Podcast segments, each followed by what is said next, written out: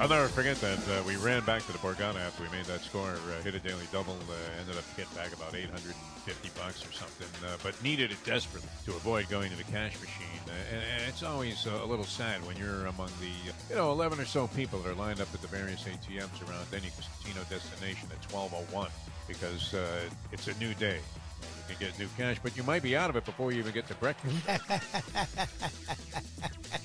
it's worth having these limits, I guess, on your ATM card. No, Lubie? Like, uh, like, what's the maximum you could draw off your ATM card if you uh, put it's usually 500. It's usually 500. Okay, I don't yeah. know it's around. That's at a nickel somewhere around Yeah, yeah. in that category. And uh, lately, my uh, withdrawals have been uh, frequent and uh, even more generous. The time. Wake up with Defo, joined by Lubie. Welcome to the Defo Show.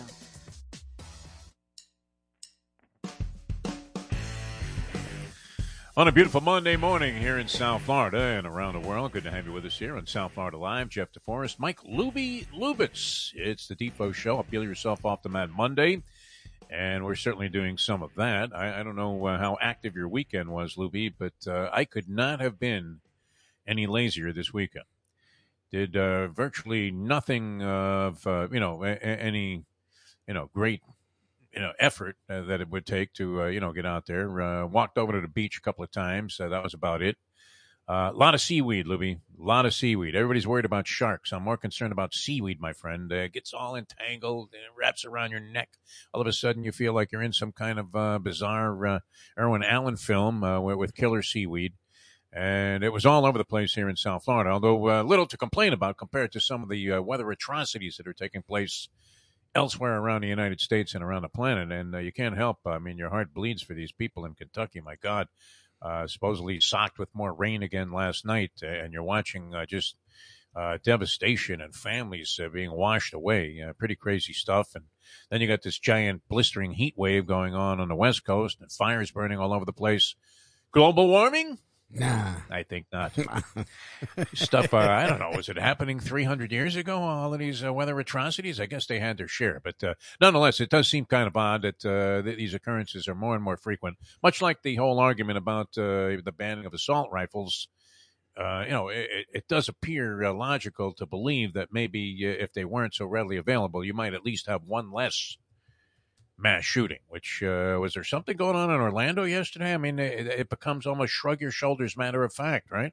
I thought I caught a blip on the news. It's almost like seeing uh, some inconsequential trade on a Yep. crawl on Sports Center. We go, oh, yeah, yeah, eleven dead. In Orlando. Was there something going on in Orlando yesterday? I thought I caught that I didn't hear anything. and uh, I'm almost afraid to watch the news. But uh, uh, we're here in the uh, toy department, the sports world, and uh, good to be here. Although uh, you know that was obviously the big story, and uh, uh, pleasure. Uh, actually, later uh, I was hoping this would happen. Uh, Lesley Visser going to join us. Uh, very close to Bill Russell during his career.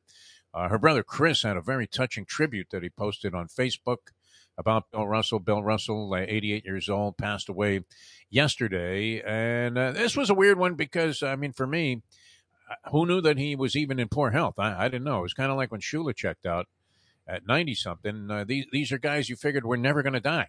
Just uh, they would go on forever. And uh, every time you saw Russell at a public appearance, so while he may have been uh, showing signs of age, uh, he, he, didn't, he certainly didn't look like, you know, he, he was uh, close to meeting uh, his maker. And um, so it kind of surprised me yesterday. Uh, Mike Mayo actually texted me the news, uh, asking me, of course, well, what's the question everybody's going to Oh, ask me? Did you have him?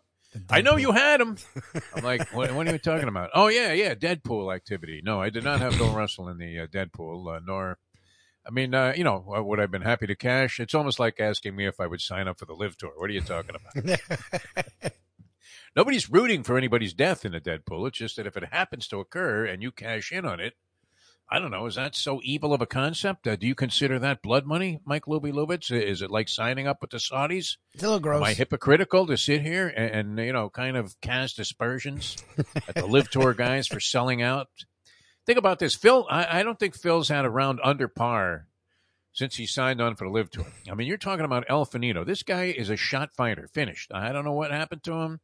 He was competitive uh, like a year ago, and he was 51, and he wins a major championship. And you're thinking, my God, that's brilliant. I mean, what what a great you know, continuation for a career that started out uh, where uh, you know he, he was always being ripped, right? Best golfer never to win a major.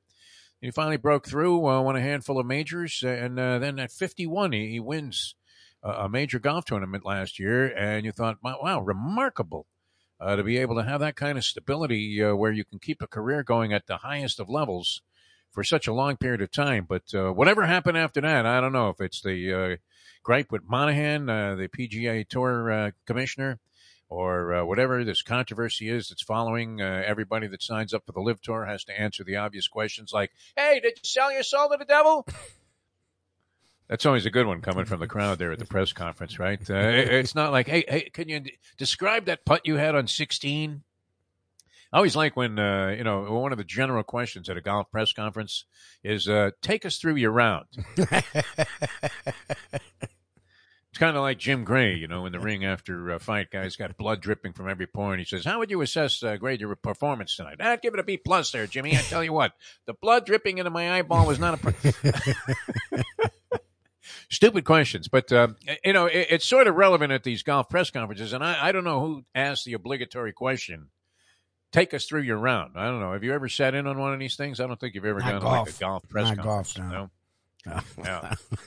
Take us through your round. And, and then the guy does. He says, Well, you know, on one, I teed off driver. I hit it about uh, two inches to the right of where I was aiming and uh, went like three yards too long. I got in a little uh, pothole there uh, that somebody left. Uh, they didn't uh, replace their divot.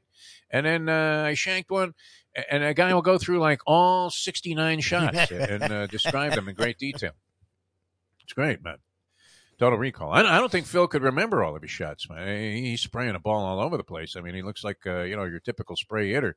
Uh, anyway, he finishes up like plus five in a three-round tournament over what appeared to be a relatively easy course there. That Bedminster uh, with the Trumpster uh, parading around. Like, I mean, could you look like any more of a clown than the Trumpster did, parading around? Uh, there I go. I'm sorry. Yeah, that was I quick. did it, Lubie. You know, I decided I wasn't going to do this anymore, and I just I couldn't help myself. It's hard not to. For a guy, for a guy who was blasting the Saudis when he was the president of the United States uh, as uh, the enemy of all people, oh, good. uh, to now be partying with these guys and uh, you know uh, taking their money, as uh, I would would imagine that if they have a hundred thousand and change to pay the guy that finished in last place in this golf tournament, after giving a guy like a hundred million aside for the for the tour to begin with, uh, they probably had a pretty handsome fee that they were handing over to Donnie Trump there to host his golf tournament, to host this golf tournament, and then he has another one coming up at the rally. Are you going to be out there protesting, Lubie? Heckling, doing something? No. no, interest. No, no. Henrik Stenson uh, ends up winning the thing. Uh, this was a guy. I mean, th- th- this is like the uh, forty and over tour. It really is. Mm-hmm. It's sort of an intermediate tour between the PGA Tour and the Champions Tour. Yep. So if you want to play in your 40s, and uh, he cops $4 million, this guy was not going to make four million dollars in prize money the rest of his career. he copped four million uh, dollars for winning this tournament, a three-round tournament. Henrik Stenson, right, the big Swede. We'd uh, we'd thrown in the towel on a big Swede a long time ago. Yes. A functional guy. Uh, I don't know. You know, it's not like he's horrible, but uh, you know, certainly was not a contender to win anything. Uh, in recent years, and uh, yet there he is, winning four million dollars or making four million. Uh, Brooks Koepka, your man from uh, Florida State, uh, finished uh, like a non-menacing fifth or sixth, and uh, ended up copping like a million and a half, more than the winner uh, Tony Finau had on the PGA Tour for winning the Rocket Mortgage tournament that just took place. And by the way, it's back to back for Tony Finau. But I, I don't know. The Trumpster running around uh, in that white shirt with the uh, black and white golf shoes and the stupid red cap on, make America great again. A guy who had blasted the Saudis as being uh, just just the most most ruthless and despicable people that you could possibly ever find. And then all of a sudden he's like, eh, 9/11, eh, I don't know. I'm not sure anything really happened there. What a schmuck. All right, I got that off my chest. I want to get that out of the way. Uh, the Bill Russell tributes, uh, very, very touching. Uh, a lot of tributes uh, coming in for Bill Russell. I, I, watched Bill Russell play because I was a kid when he was uh, breaking into the NBA. Now, the NBA was not nearly as popular, although we uh, we did watch it. You didn't have the availability of like a zillion games. There wasn't any NBA Network and TNT and TBS and all of these other outlets for uh, NBA broadcasts. In fact, uh, it's still legendary that the NBA Finals, uh, what in the seventies, were delay. being shown on tape delay. Yeah. they, they didn't even play the games live. I mean, on TV. So uh, you know, they they were a long way off. Uh, Bill Russell, though, a great player. The battles with Chamberlain and Walt Bell's Bellamy, uh, always classic. Uh, of course, I saw a lot of uh, Russell against the Knicks uh, in, in that uh, Bellamy era, and just a dominant player. I mean, revolutionized the game. Uh, everybody would knock him, uh, you know, back in uh, that time, even for uh, not being a big scoring machine, where Wilt Chamberlain was going for hundred. Bill Russell's career scoring average was fifteen point six. So when people start talking about anybody that wants to throw a, a little uh, so-called chink in the armor there of the Bill Russell legend, will will point to that uh, 15.6 scoring average, which uh, wasn't exactly enormous. So you would figure anybody that would be considered among the greats of all time would have had to be a 20 plus point a game scorer. And, and yet uh, Russell had little interest in scoring and, and, didn't care how his team went about the business of winning the game. Now, now he would occasionally grab like 50 rebounds in a game. So uh, a rebounding master, uh, tremendous shot blocker, also with uh, great instincts. they had any number of clips in these various tributes that I was watching yesterday, which was pretty much all day long for uh, Bill Russell and uh, Sports Center, uh, ESPN. They did a very good job on this. I don't know if they were waiting, like they have word that he was going to die. Well, what happens with this sort of stuff, right? How many of the local stations here do you think had the Shula package ready to go, just in case he checked out at any time, and, and so you could go right to it? Okay, right to the Shula package. The, the minute then it was uh, known that the uh, guy died, but uh, if they were putting this together on the fly, uh, tremendous job uh, by ESPN yesterday of gathering uh, various tributes and testament to uh, the greatness uh, of uh, Bill Russell, who I, I, just remember him grabbing a rebound and with that left hand, just, you know, it, it, was unusual, like especially the Jewish kids from New York. But we couldn't palm the basketball. That was one reason, one of two reasons why we couldn't dunk, Lubie. The Jewish kids couldn't dunk because A, hands too small to palm the basketball, B, couldn't get two inches off the ground with the vertical leap. So uh, it was always great, though, to see Russell just hold the ball with one hand and then fling it like he was Sandy Koufax down the court there to a streaking Hondo Havlicek or Sam Jones or KC or any of the great Boston Celtic teammates that he had over the years. And, uh, I know uh, people will also say, well, he won 11 championships with his team in 13 seasons, two out of three as a head coach, by the way, and was uh, long ahead of uh, Frank Robinson uh, to break the color barrier as a head coach of an American uh, professional sports team. Uh, he was the first of them. Red Auerbach uh, gave him that distinction, uh, turned the team over to him, player coach, and still won two out of three championships uh, with, with, that Boston Celtics team. Uh, went on and, and then coached. I don't know if this you know diminished his coaching career at all, but anytime you end up coaching the Sacramento Kings, I, am not sure that that's any great distinction. Uh, also uh, was a head coach uh, with another team, uh, also Bill Russell, there in his uh, post Celtic career. But 13 years with the Celtics, 11 championships, greatest team sport player of uh, all time. I, I, don't know if you could deny that. And really was all about the so-called team. No I in team with Bill Russell. Didn't care about statistics. Didn't care what people thought about him. i was also dealing with Jackie Robinson like color barrier issues uh, even in the NBA. There, there, was a picture of uh, Russell. I guess uh, was this his rookie season? Was he the only black player on the so. Boston Celtics? Yeah, was, uh, yeah, I think so. At one time, I mean, uh, I remember him playing with Satch Sanders and uh, KC and Sam Jones and others, but. Yeah, in this one particular picture I saw, and I think it was his rookie season, he had just broken into the NBA. He was the only black player on the team. Boston, not exactly known as a team I mean, a city of uh, great racial sensitivity. Would you say? Oh no, no. I not mean, ex- not it, exactly what's funny is uh, the overarching uh, sentiment out of that area is uber liberal and uber open minded, but there are certain areas in the Boston, greater Boston area that is known to be closed minded, to say the least. All right, yeah, and, and uh, you know there were various incidents documented about how uh, I think uh, Jackie MacMullan was on TV last night, and she was uh, very close to Bill Russell, having been a reporter in Boston for so many years and a great NBA writer. And uh, she, she uh, had some very touching things, as I would imagine Lesley Visser will have to say uh, later on on this show. But uh, and she was talking about the incident where he moved to the suburbs of Boston. He moved his family to the suburbs of Boston and uh, you know they uh, did everything uh, to defame him. you know, feces all over his house, and and vandalized his home. And, you know, essentially we're saying, hey, uh, listen, and word, get out of here. You're not welcome here. This was a guy, a star of the Boston Celtics, one yes. of the most uh, revered teams yes. and franchises in all of sports history. Yep. And uh, this was the kind of stuff that uh, he was having to deal with. And uh, and then also, I mean, the social activism well, was not a popular thing for athletes to get involved in.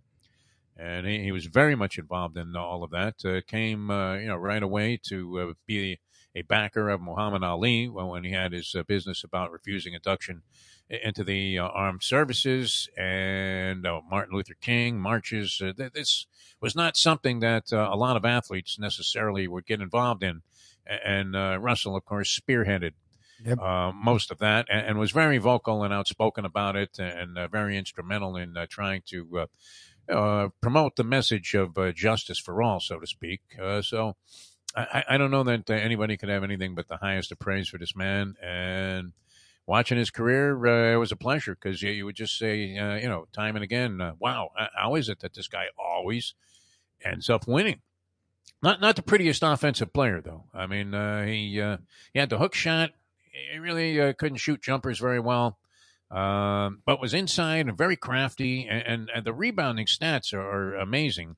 And the head-to-head battles with Wilt and, of course Walt Bellamy will forever be remembered uh, to a lesser extent Bellamy, but uh, Wilt, of course, uh, you know, the most powerful force I think ever in basketball history. Uh, I mean, could you make a case for Kareem? He wasn't as strong as Wilt Chamberlain, Kareem Abdul-Jabbar.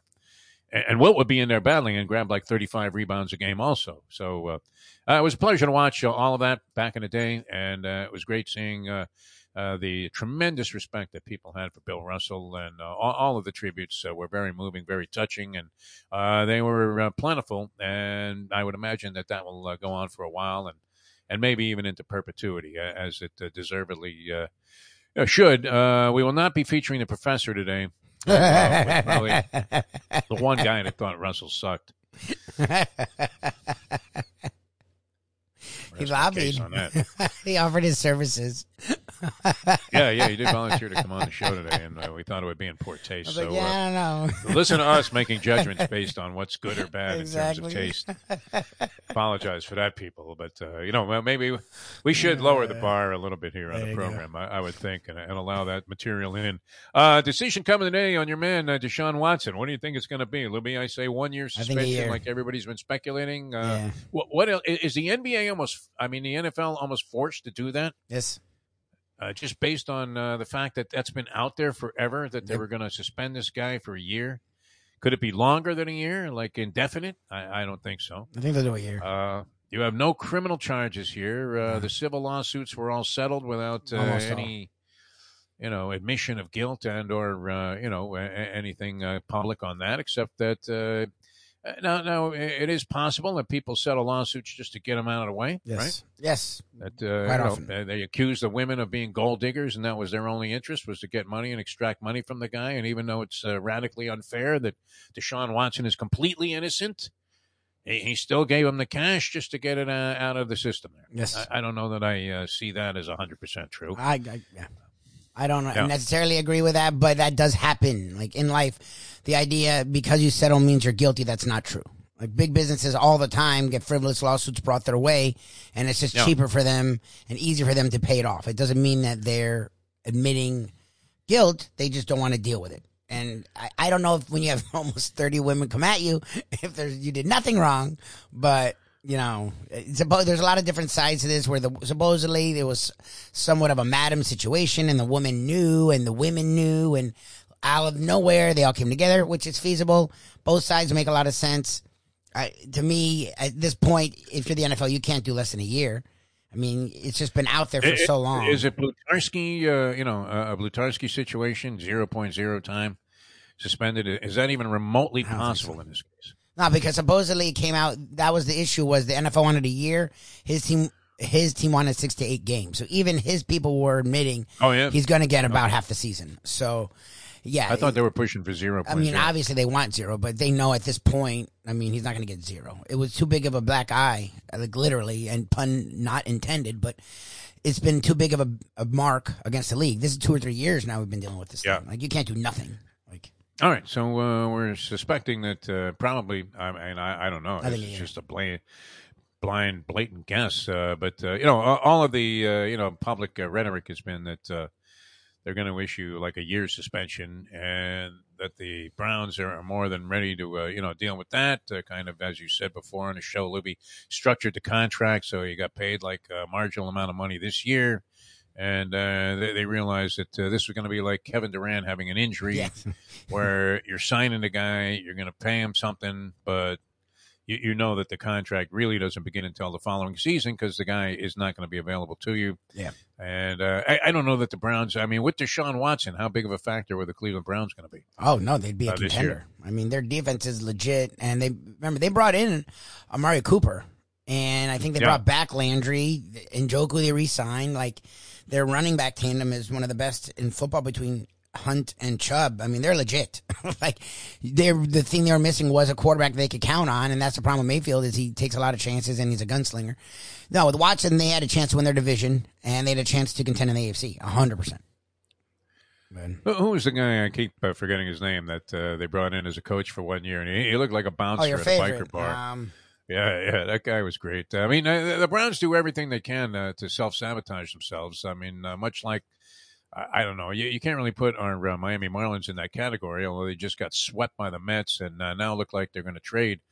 Uh, one of your favorites there, uh, Louis Pablo Lopez, who got shelled yesterday in a showcase performance. Uh, I don't know if uh, he was deliberately oh, grooving Kitchens. the ball down the middle there. What do you think? Freddie Kitchens. Freddie Kitchens. I was looking yeah, it up. Yeah, Thank you. I was Thank you, Julian. Looking it up. Freddie Kitchens. Why, why can't we remember this guy? He's a classic. I, you know lasting image of buffoonery as a, a, head coach in the National Football League. Freddie Kitchens, one of our favorites, was completely lost out there, and uh, I, I, don't know what possessed. I, I, guess he had done a decent job.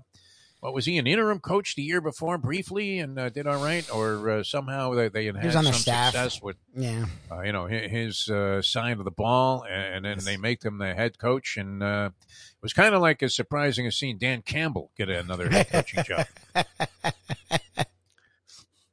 Really, I mean, you know, where you're thinking, okay, old school or old fool? I mean, uh, what, what, what's what's the deal with this? Uh, you know, as compared to our uh, Mike McDaniel, who, who is a complete polar opposite from the uh, prototypical uh, head coach uh, in his approach. And I'll say this, Lubie. I mean, I kind of like this about you know, not not to get too deeply into uh, Dolphins training camp and uh, the meaning of what's going on right now when guys are just running around, as they always say, cliche goes in uh, shorts and a t-shirt.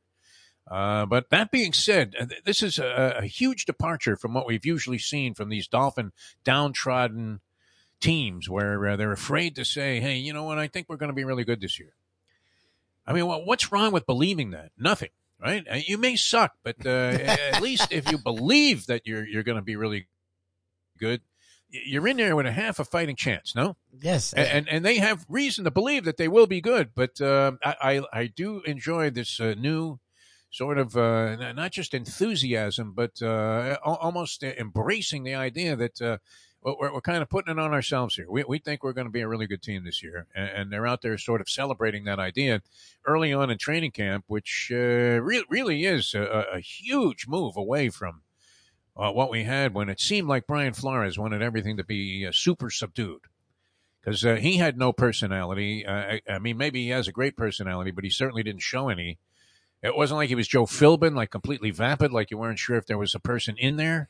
But but he just seemed angry, didn't he? Yes. Brian Flores about everything. Yeah. Every question irritated him. I mean, out of the Bill Belichick school of press conferences, yep. and uh, yet it, it, sort of cast like a little bit of a, a downer pall. I, I thought uh, over the whole franchise, which uh, you know was exhibited by the fact that they would get off to horrendous starts every year, and then uh, surprisingly rally in spite of the fact that you're thinking that this guy is sending, he's kind of like the trainer in the corner that's always screaming at the guy, well, what the fuck are you doing? What are you doing? You can't alone. you're thinking the guy's in the middle of a fight. Give, give the guy a break. I mean, uh, you know, you're screaming hysterics. I, I don't know. I'm really going to help him uh, realize that, uh, you know what, he needs to double up on the jab. Uh, I'm not sure.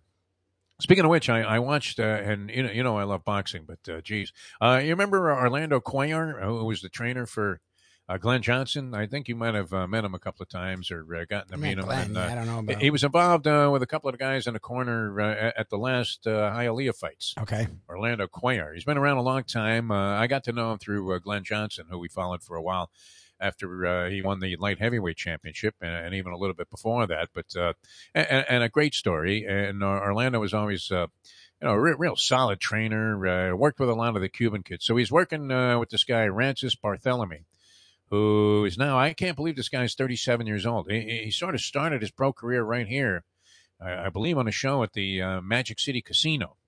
Scott Savin, uh, you know, the innovator, uh, coming up with a little boxing thing down there a long time ago. And he had a couple of these Cuban defectors uh, that uh, no doubt Louis DeCubas uh, had something to do with, you know, getting their career started.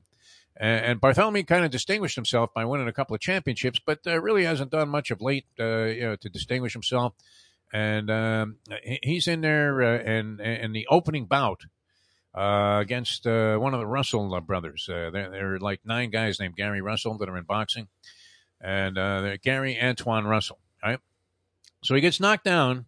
you know, I mean, you know, a reasonable knockdown, but it wasn't like he didn't get hit on the chin. He kind of got hit in an awkward spot there and lost his stability and so he gets up and he, he, looks to be fine, right? He walks right to the referee, and the ref says, uh, "You know, are you all right?" And the guy he doesn't say anything, and because he didn't say anything, the ref stops the fight. But Like just in the middle. I mean, there was no. I, I have seen a zillion fights. I, I'm I'm much more in favor of uh, making an error, you know, in that regard, stopping the fight too soon than stopping it too late. But this guy wasn't getting battered around. He was very much in the fight. It was only like the fifth round. Uh, some guys had it 3 2 in favor of Russell. Another guy had it 4 1 in favor of Russell. But the, the rounds were reasonably close. And even though, you know, it seemed like the momentum was going uh, the opposite way, that, that uh, you know, Barthelemy was going to have you know, really rally to win this fight, it, it, didn't seem like it was out of the question. And, and they stopped the fight, and Cuellar went nuts. Orlando. Uh, so I, would like to. I'm going to try and uh, you know see if we can get him on the show because uh, yeah, he was going crazy. But but that was one of just a few atrocities that took place that night. Where uh, you had uh, later on the headline fight was uh, you remember the fighter Danny Garcia? Yes, yes. Danny Garcia, and he had the father Angel Garcia, who's like a real asshole or seems to be, and he's yeah. always the guy that's stealing the show there. While Danny was kind of a humble, quiet kid and uh, you know a very effective boxer. I think he had a record of like 31 and three. He's won a couple of championships, different divisions. So he's making a comeback after about a year and a half out of the ring, and uh, he's fighting this guy named uh, Benavidez, who uh, you know had a very good record, like 21 and one, and as kind of a wild story, I, believe his brother is David Benavidez, who's also a highly regarded uh, prospect, and uh, I want to say maybe even a former champion. But um, anyway, Garcia looks great, right? He's just beating the snot out of this guy for like 12 rounds. And it goes the distance. And then you have one judge calling this fight a draw. Now, fortunately, the other two saw it much more legitimately, even though uh, they had it even closer than it probably was. But I mean, how do you how do you have a guy like that and, and not take him to task if you're one of these sanctioning bodies or the New York State Athletic Commission and sit that guy down and say, wait a minute, okay, we're going to go through all 12 rounds of this fight here. Here's your scorecard. You tell us what the hell was going on. All right. How on earth could you possibly mess with a guy's career like that and, and have this fight as a draw when everybody else had it as a lopsided Garcia win? It was kind of like the Adalaide Byrd uh, Melvina Lathan scorecard, where, you know, you're just like, what? How much money did Don King give you to come up with a score like that? But but it hurts to see the sport like look so illegitimate. With uh, you know, now the stoppage, the referee he, he clearly just made a mistake. I don't know if he uh, ever admitted to it. I, I think he looked at the guy, and because he didn't say anything, he figured he was out of it, right? And he was a little bit on queer street when he first got up from the knockdown, but it, but he got up right away. But I mean, the fans should have been screaming. I, I, am amazed. If this was the Olympic Auditorium in LA and they had a stoppage like that, they would have pelted the ring with everything that they could get their hands on. There would not have been a single piece of debris in that arena that was not sitting on the canvas there. And it would have been time, as the great Jimmy Lennon Sr. used to tell me, soon as you hear the word split decision, exactly. it's either time to split or duck under the ring apron there. something bad is going to happen. But uh, yeah, I mean, just uh, absolutely bizarre results. As uh, the great late uh, Emanuel Steward used to say, it's boxing anything can happen. Now, your girl too, Amanda Nunes. Speaking of uh, combat sports, came back with a, with a very impressive win after she had lost her title. I mean, she she might be. I mean, uh, they they made a you know a big deal out of Ronda Rousey. Uh, I, I always thought that Cyborg uh, chick was uh, like the best female box. I mean, MMA artist, and uh, yet uh, this Amanda Nunes, who hails from Miami, I mean, she's sensational, huh? Lost to this woman that she had a rematch with, and then just dominated her in the rematch. Although the girl Pena, I believe her last name was, gave a pretty good account of herself. Uh, I, I, don't know. Do you want to see uh, women bleeding all over the canvas? I mean, uh, mm. what do you think, Louis? I, this woman had a bad cut on, on her forehead. I mean, it wasn't uh, something that was going to keep her from fighting, but it was like a deep gash. I don't know if they had a headbutt or whatever, but uh, you know, and, and, blood literally covered the entire canvas with these two women, uh, you know, wrestling each other for 25 minutes. It, it was I mean, if you were looking for Corey, that, it was it. I mean, uh, you know, but uh, to her credit, man, she hung in there, this Pena woman, and uh, really, really looked tough. But uh, congratulations there, Amanda Nunes, uh, to uh, come back and recapture title. Looked like she had a, a, new commitment to the dedication that it takes to, to be great at that particular sport.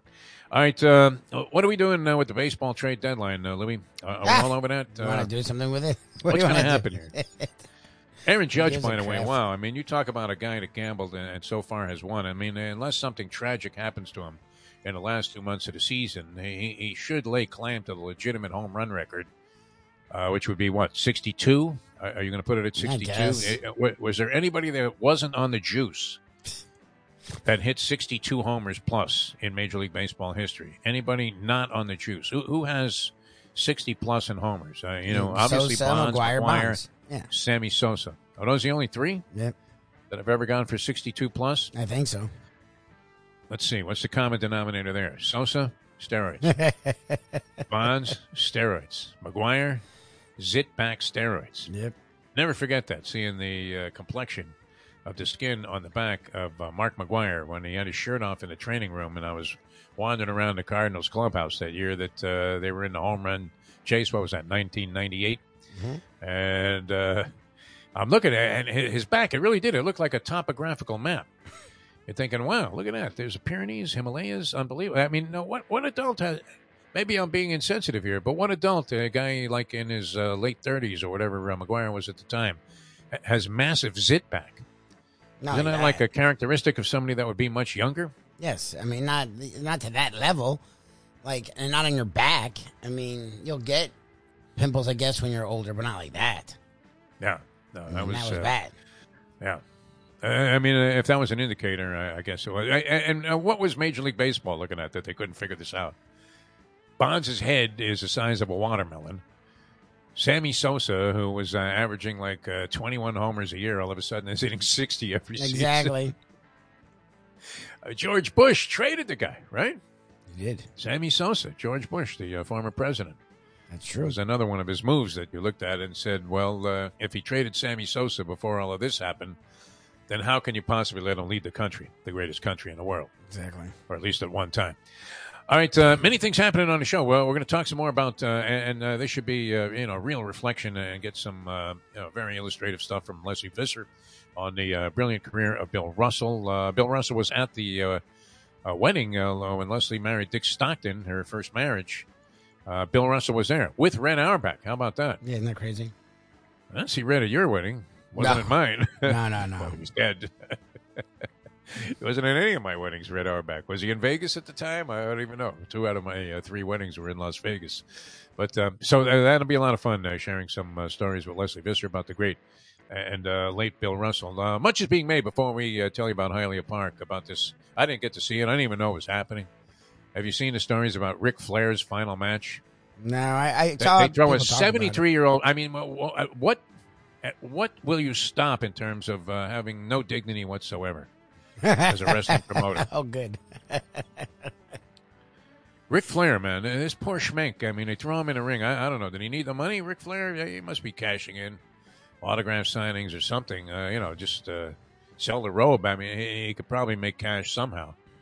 Uh, Ric Flair uh, has had like four heart surgeries, Uh, what, what else? I mean, he, he had uh, he almost died from yeah, kidney been, ailment. Been in and out of the hospital yeah. like a lot the last few years. Uh, a lot. Uh, you know, and, and, and he's 73 years old, and they threw him in a ring. And everybody was concerned that um, he wasn't going to get up. He, he, like had to stagger when they finally. It was one of those times where, where they tagged off and the guy staggers out of the ring, but he was really staggering yeah. out of the ring.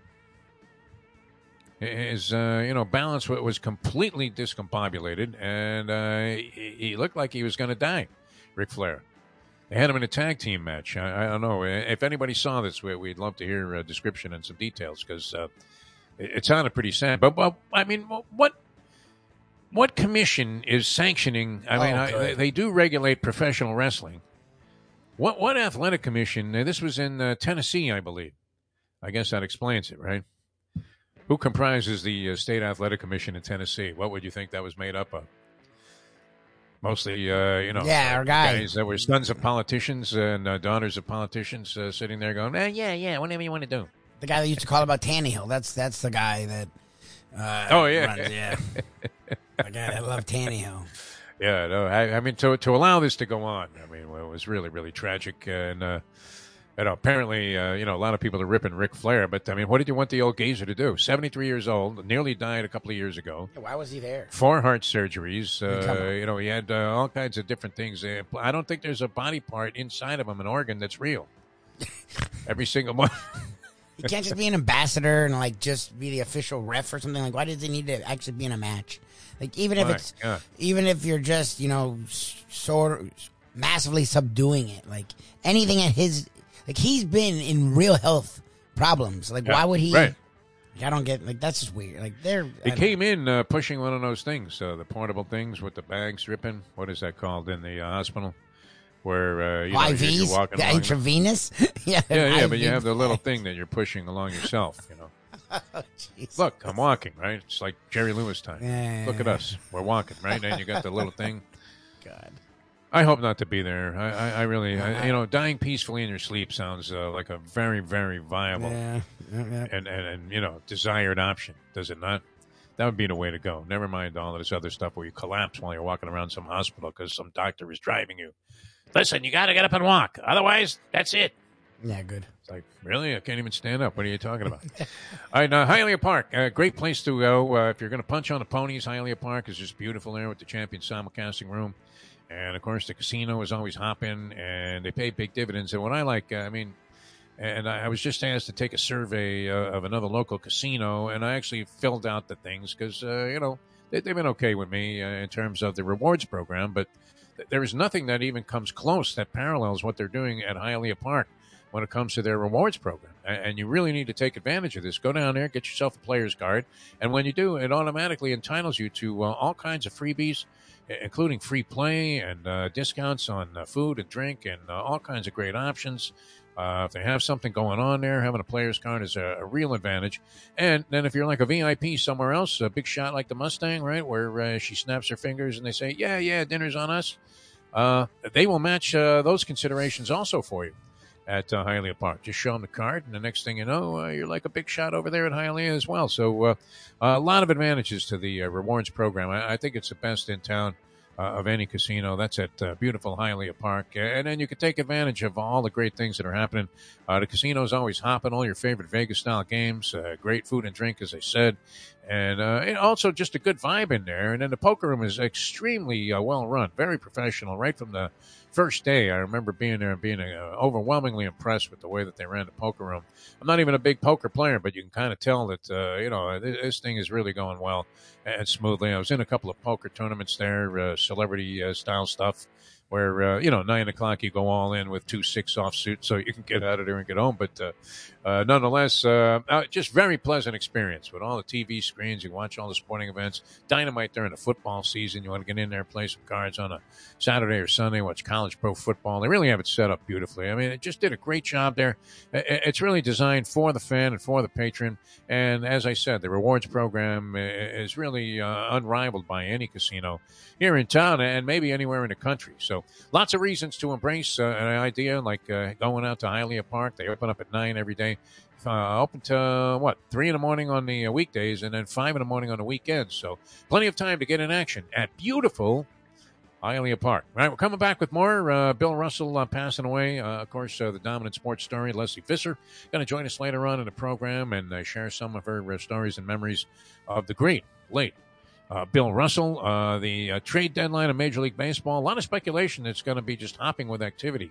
Ohtani. Supposedly Ohtani's on the trade block. I mean, the Angels are in like the Marlins place where they were trying to make a run and it's been a disaster. Ohtani of all I'm not guys. sure the uh, Marlins were ever trying to make a run. I think they're trying to make a run out of town. I, I don't know. They did have some crowds, I guess, with the Mets in town, and then they get annihilated. Uh, the Mets uh, staving off. I think the Braves swept a doubleheader yesterday, so uh, the uh, Mets and the Braves are still uh, very close in the National League East. The Marlins. Uh, I mean, this is pathetic, Lubie, when you really look at it. You know, considering what's going on here, that you've had a change of regimes where we despised despise Lorian Samson thought maybe Derek Jeter was on like a five year plan. This would have been what about year four or five of the Jeter five year plan, if that's what his yes, you know, uh, or you know, uh, year five. stated goal mission was. Year five, and they're forty seven and fifty five.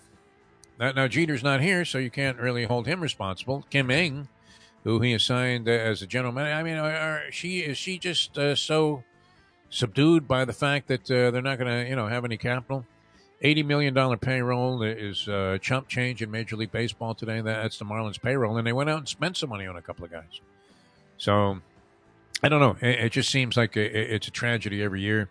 Very frustrating to uh, follow this team. And I would imagine the attendance will slump badly unless one of the marquee teams uh, comes to town sometime uh, for the remainder of the season. Do they have any games against like the American League East this year? I don't think so.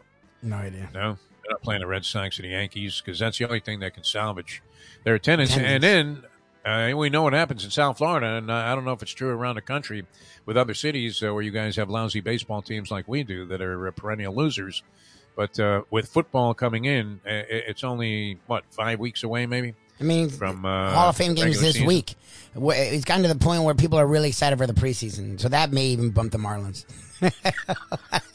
They're doing a good job, these uh, Miami Dolphins, though, of uh, pumping up enthusiasm. Yes, this Tyreek Hill has, has been uh, an infusion of energy. Yes. Uh, to try and, I think, wake up what, what has been a franchise that, uh, you know, that, that can that can hurt you. I mean, uh, the fact that you're you're constantly uh, being uh, you know schooled to the idea that you're not very good. I mean, not great. These guys seem to have the kind of enthusiasm that you know you would at least like to see to give themselves a chance to uh, make something happen this year. I'm still amazed that John Congemi is the most pessimistic of all of our guys talking about the Miami Dolphins. Congemi. He's very realistic, and it's like, now? I've been realistic for I don't know. Years. I mean, how, how much uh, do you look at schedule? Like, if your team is good, shouldn't you be able to overcome, like, uh, what supposedly is this Marquis de Sade schedule? That they have. I, I never get uh, overwhelmingly involved in that because, uh, you know, the other side of that is you really have no idea what these teams are going to look like later in the year. I mean, Every year, teams go from bad to good and good to bad, and especially in the NFL. Yeah. We see really drastic changes in teams from year to year, especially when injuries come into play. So sure. to me, I never like they they worry. Oh, this the schedule, the this. I'm like, I don't care about any of that. Like, I don't know what they're gonna happen. I like I have no idea when it comes to the NFL. All I know is the Dolphins. Have, uh, Go ahead. I, I was going to say you could have Green Bay on the schedule, you know, in November, and Aaron Rodgers uh, tweaks a knee the week before. Yes. Uh, all of a sudden, what would look like uh, you know a certain loss uh, looks like a piece of gravy. Just looks, looks like the early season Alabama schedule. For the first time in a long time, this team looks like they're really enjoying playing football. Like Flores did a good job getting the defense the last two years, the second half of the season to play well, but he totally forgot about the offense, and it just look, I don't need it to be college. It doesn't need to be rah rah. But the fact that you're seeing praise on both sides from not only the players, not only the staff, but writers locally and nationally, that's something we haven't seen. The fact that highlights are coming out, like you're seeing Tua look confident in the pocket, throw freaking bombs. We haven't seen that. The fact that you're seeing receivers running open versus an elite defense, like we haven't seen that, you know. So I, there's no reason that we shouldn't be excited. Like I, I think it's time for some excitement, and I, I, like that the players are embracing. I like that the players are embracing this swagger. The Dolphins haven't had a swagger since Zach Thomas and Jason Taylor. Marino, Marino, the, the Marx brothers were the last time he felt a real swagger yeah. with the Miami Dolphins. Two words: trick plays. I, I think that's going to be the fun. key of the season. Yeah, trick plays, fun. trick plays all day long. There you go. Flea flickers, Statue Bobby of Liberty. I, I, believe this. Hook and lateral, trick plays, fake it. punts. that's how we're going to win. I, I, I think sure. that's. Uh, I, am going to call McDaniel and suggest that. Let's do it. That uh, you try and institute as many trick plays as you possibly can, because uh, that's usually what the fans are, are calling for. Are they not? Yeah, we should have run a trick play. Unbelievable. Uh, all right, we're coming back with more here in a moment. Uh, Lesley Visser coming up about 8.30 today, and uh, we'll talk some more about uh, Bill Russell. Uh, that really was a tragic picture of Ric Flair laying on the bottom of uh, some fat guy as he was desperately trying to, you know, get to the corner to tag out so he could fall out of the ring and collapse. I mean, what, what hospital did they go to to find Ric Flair to throw him into the ring like that? I mean, how is it possible that people would. I mean, here I'm talking about it, and I didn't even see it. But uh, you know, it, so was it entertainment? People were raving about it. I kept seeing stuff on Twitter about it. I was just like Ric Flair. Like, Ric didn't he almost die? like, what is going on? Not Ric Flair Jr., not Ric Flair the third. Ric Flair, the actual yeah. Ric Flair, they throw him in the ring. Why not dig up Bobby Valentine while you're at it? or Haystacks Calhoun and throw him in the ring? Whose idea was this? I guess it drew a lot of attention, huh? We're talking about it. All right. I mean, if they could make money uh, selling Screech, uh, doing celebrity boxing when he was alive, mm. right? Remember that with the gloves? The gloves were the size of uh, stupid ass boxing. Yes. yeah, yeah. The My Pillow guy. I mean, uh, was making the boxing gloves. All right, uh, we're coming back with more in a moment here on the Defo Show. To peel yourself off the mat Monday, uh, having a good time. Uh, Shohei Ohtani on the trading block. Wow, where does he end up? I mean, I don't know. What, what happens there? The guy Castillo from the Reds uh, went to the Seattle Mariners trying to make a move. The yeah. Mariners. Yep.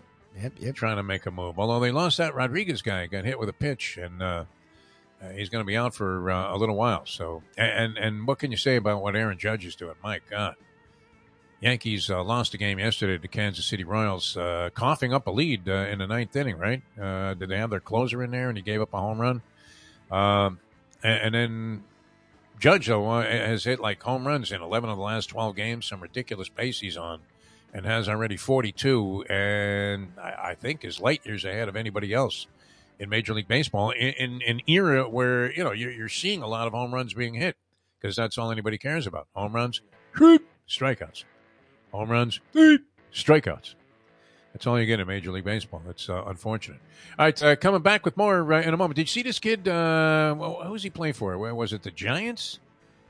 Uh, there's a guy that came up and he made his major league debut, hit a home run in his first at bat, and then ended up going like three for four.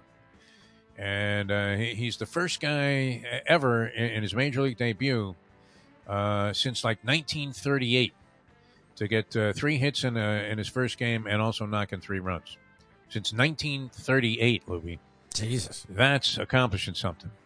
Forgot his name, though. It was like Wimet or something like that. But uh, yeah, I mean, that was pretty uh, spectacular performance. All right, uh, coming back with more uh, in a moment here on the Defo Show. Peel yourself off the Mount Monday. Thanks for tuning in, everybody. It's always a pleasure. 12 o'clock today, Mike Mayo, the gambling gourmet, and he was gambling his brains out over the weekend. He, he was much more gambling than he was gourmet uh, over the weekend, although I'm sure he ate a lot also because uh, he had uh, various pictures of food. But he'll be coming your way on South Florida Live. Mike Mayo with us at 12 o'clock today with Mike Mayo's Lunchbox. So uh, you can catch that. And uh, that thing's really catching on with that Let's Eat South Florida group, huh? They're tuning in uh, like gangbusters here. I mean, uh, churning up big numbers there on that show. So uh, that, that's also very encouraging for us as well. So uh, we'll be back with more in a moment. Now that. It's 748. Hey, folks, Tony Segreto here. Let me ask you a question. What do you look for when you go out to eat? Good food, obviously, friendly atmosphere, not too loud, but good energy, reasonable prices, and a place where you feel comfortable. All those ingredients, no pun meant there, are hard to find unless you're talking about the Texas Roadhouse. You see, they encompass all of those attributes. Really, really good food, amazing atmosphere, good for a family, good for a date, or just a night out for yourself, and prices that will make you extremely happy. Their ribs unmatched, steaks hand cut every day. Everything, and I mean everything, is made on site, including their incredible bread. It's the one day, folks, that you can forget about low carb diets. Trust me when I tell you, Texas Roadhouse, your restaurant, your destination when you say, Where should we go and eat tonight?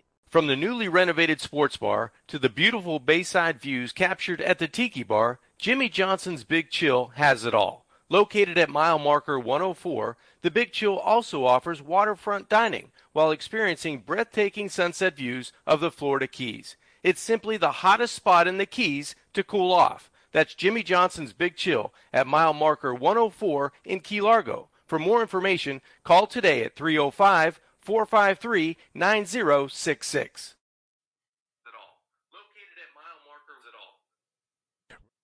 Robert Klein, a pleasure. Huge fans and been bombarded with uh, messages and texts attesting to your brilliance and, and how much they uh, have enjoyed your work over the years and still outstanding. Thanks so much. I don't know if you have one second, real quick. Yeah. The Bronx Olympics yeah. would look like what? I called a friend of mine and I asked him if he was watching the fencing, and he said uh, he, he thought that involved moving stolen merchandise. But the Bronx Olympics, so what, what, would be the number one event? The number one event would be uh, the shout. Who could shout, uh, yo, Hey, yo! the only way to get your morning started is with Defo, joined by Lubie, right here on The Defo Show. Welcome back to the show on a uh, Monday. Peel yourself off the mat Monday here on the Defo Show. Uh, Jeff DeForrest, uh, Michael Lubie Lubitz. Uh, our good friend Eric says, uh, "Stay out of the politics, man. That's not." I don't know what politics we talked about. yeah. When when do we talk about again education or health care or taxes? Like just because you vote for someone and then you're embarrassed about that vote, like that's not our pro. I, I the guy held a golf tournament and he looked like a jackass. like if Biden did, there's a reason Biden doesn't do that. Like if Biden did it, literally we would make fun of him. You call him Sleepy Joe Biden. That's literally your nickname for him. like I, I hate that. No, no, Biden, Biden, don't. He's on a golf course. He, he's, he's, you know, I mean, not even bordering on senility. I mean, he's yeah, he's senile. Yes, he is. Yeah. I, I, I hope he, I said it last week. I hope neither runs again. Like I want some young blood in that office uh, in, in DC. But this idea. Let's, let's energize uh, the United States of America. I just yeah. hate that. Well, don't talk about, like, what does nice. that mean? Like, but, like, but, you have to have somebody you respect. I mean, it's hard to respect a guy that goes out there and uh, constantly is making a spectacle of himself. Like, uh, you know, and, and, to make a statement like that, I mean, how embarrassing for a former American president. Are you kidding me? To say, while these 9 11 uh, people are, are uh, a couple of miles away, you know, saying, "Hey, how could you do this?" And uh, you know, to be so ignorant as to say, "Well, we don't really know what happened there." I mean, come on, Donnie. That was, you know, like, all of a sudden, uh, you know, this, this, was a guy that, I mean, he, he couldn't have been any more adamant about how the Saudis were the enemy of the people here. And uh, to make America great again, we were going to have to uh, do something about these despicable human beings. And um, there you go. A couple of wee, uh, years later, and uh, one election loss, and all of a sudden uh, he's teeing it up yeah, with the sheik. Whatever, man. hey, nice shot there, Sheik. Okay. Anything serious to, that you want to discuss? No, no, no. Let's just talk a little golf okay. here. That doesn't matter. All right. Uh, well, wow. All right. So you have the, the football on the horizon here, uh, Louie, and uh, I am intrigued by all of this. Uh, they're making a big deal. I saw a thousand clips of this. Same pass that uh, Tua threw to uh, your man Tyreek Hill. 60 yards in the air. Now, as I could perceive, I mean, from the video, there was nobody guarding Tyreek Hill when he hoisted this pass. There was nobody coverage. Yes, there was. He was there in was? tight yeah. coverage and he overthrew him. I think on purpose, and Hill ran under it and separated from tight coverage to be catch the ball in stride.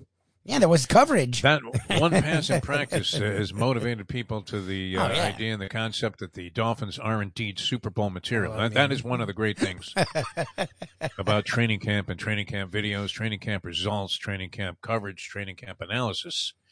Is that uh, you know it's uh, all, all to extremes, much oh, like uh, political opinions are these days. Uh, complete extremes.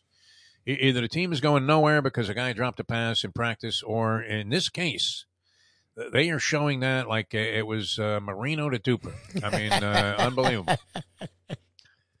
Uh, like it was Joe Willie and uh, Don Maynard in the 1968 AFC Championship game. Uh, 69, I guess it was. Yeah. But uh, yeah, I mean, it, it was you know, at one play in in a practice session appeared to me that there was no defense. I, I didn't realize there was actually yeah, there was like a defender defenders there. that he shook off. Yeah, there's a defender there. Um, I, I, do like uh, you know a couple of the concepts though that they have coming out of the uh, Dolphins training camp, uh, which uh, you know is much more of a, a modern mode of thinking and uh, modus operandi, and uh, that is shorter practices. Uh, try and run what you're doing at full speed. This is uh, Mike McDaniel uh, philosophies uh, that uh, he, he, is displaying here with the way that he's running the team so far, and uh, you know, kind of practice like you're going to play. Yes. And, and and then don't overdo it. And no reason to just be hanging out there. Now, the other thing that I've noticed, and I, I, don't know if they're just eliminating all of the bad passes that are being thrown by Tua Tagovailoa uh, with a local news coverage of the team or whatever you're seeing on ESPN, but uh, th- this guy throws a dart. I mean, he, he really does. Supposedly, like a perfect spiral. He threw into Waddle that was like 30 yards in the air in stride. Um, look, it's practice. I that's the funny thing is I, am It's the same thing um, when it comes to the president gas, I don't give him credit credit when it goes down. I don't give him blame when it goes up. I with this yeah. it's practice. Like I expect it's only to be good. you're not getting touched. So if it's bad, that's why they blow up the bad. But again, things happen when you're trying new concepts. So maybe a quarterback and a receiver are off. Like Zach Wilson supposedly was horrendous the other day, but I'm not going to say, well, you need to get rid of him. He looked horrendous yeah. in that camp. Like, what do you like? They're trying new things. You're going to miss have mistakes, and if he looks great, it doesn't mean he's going to win the MVP. You know, like it's day to day. Yeah, I mean, it's somewhere uh, in there. Like, you're saying that Wilson was. Uh, horrible. And yet, the article that I uh, maybe he was great the next kind of glanced at it today in the New York Post was that uh, Wilson uh, is already happy that he's living up to the high standards he holds himself That's to. Good. It was like that, Thursday uh, that they were going well. slamming him. So maybe Friday he had a great day. I, I don't know. I don't care yeah. about any of it. I, I just think it's interesting the ebbs and flows. Like you're right. Like it's either that one pass we saw where Hill had to turn around and catch it like a punt. So Tua needed to be kicked off the team. And now this one pass, it was thrown so far in the air that it actually overthrew Hill.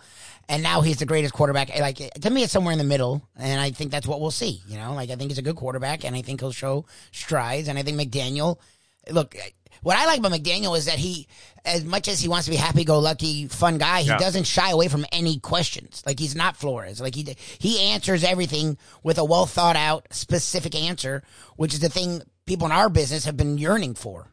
like a guy that actually gives a crap enough to respond and wants to get. He wants to. It's like Shula in a sense, where Shula wasn't mad.